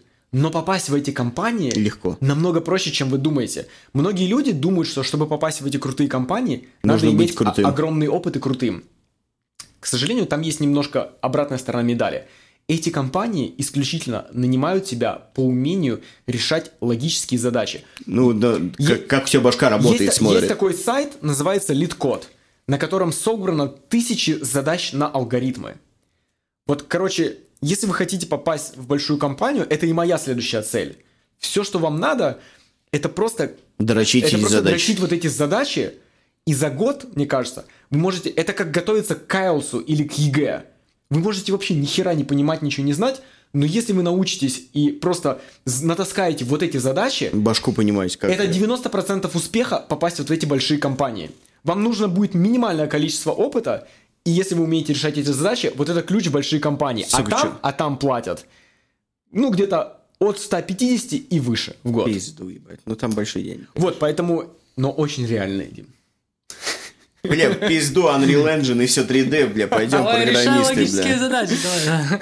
Задачи ну, на алгоритмы. Вот, вот логика, да. И, кстати, до сих пор, до сих пор в Канаде огромная нехватка кадров в IT, и по исследованиям и прогнозам это еще, скорее всего, продлится несколько лет. Поэтому еще не поздно запрыгнуть в этот поезд. Но также хочу сделать оговорку, потому что нас, скорее всего, слушают много русскоязычных, да, слушателей. Я не знаю, насколько это правда или нет, но вот моя жена, она мне говорила всегда, что, к сожалению, в России с этим намного все сложнее, потому что в России очень много классных специалистов, и там конкуренция в разы больше. То есть вот э, здесь стартануть программистом в Канаде, да, Проще. намного проще, чем в России. Поэтому, На, на те деньги, на которые ты здесь можешь попасть, в России поэтому это, скорее всего, без этот вариантов. подкаст и создан для мотивации переезда Переехать. в Канаду. Ну, не то, что прям переезда, просто ознакомление с ситуацией в Канаде, как здесь можно жить, какая здесь жизнь устроена э, Да. по сравнению с Россией.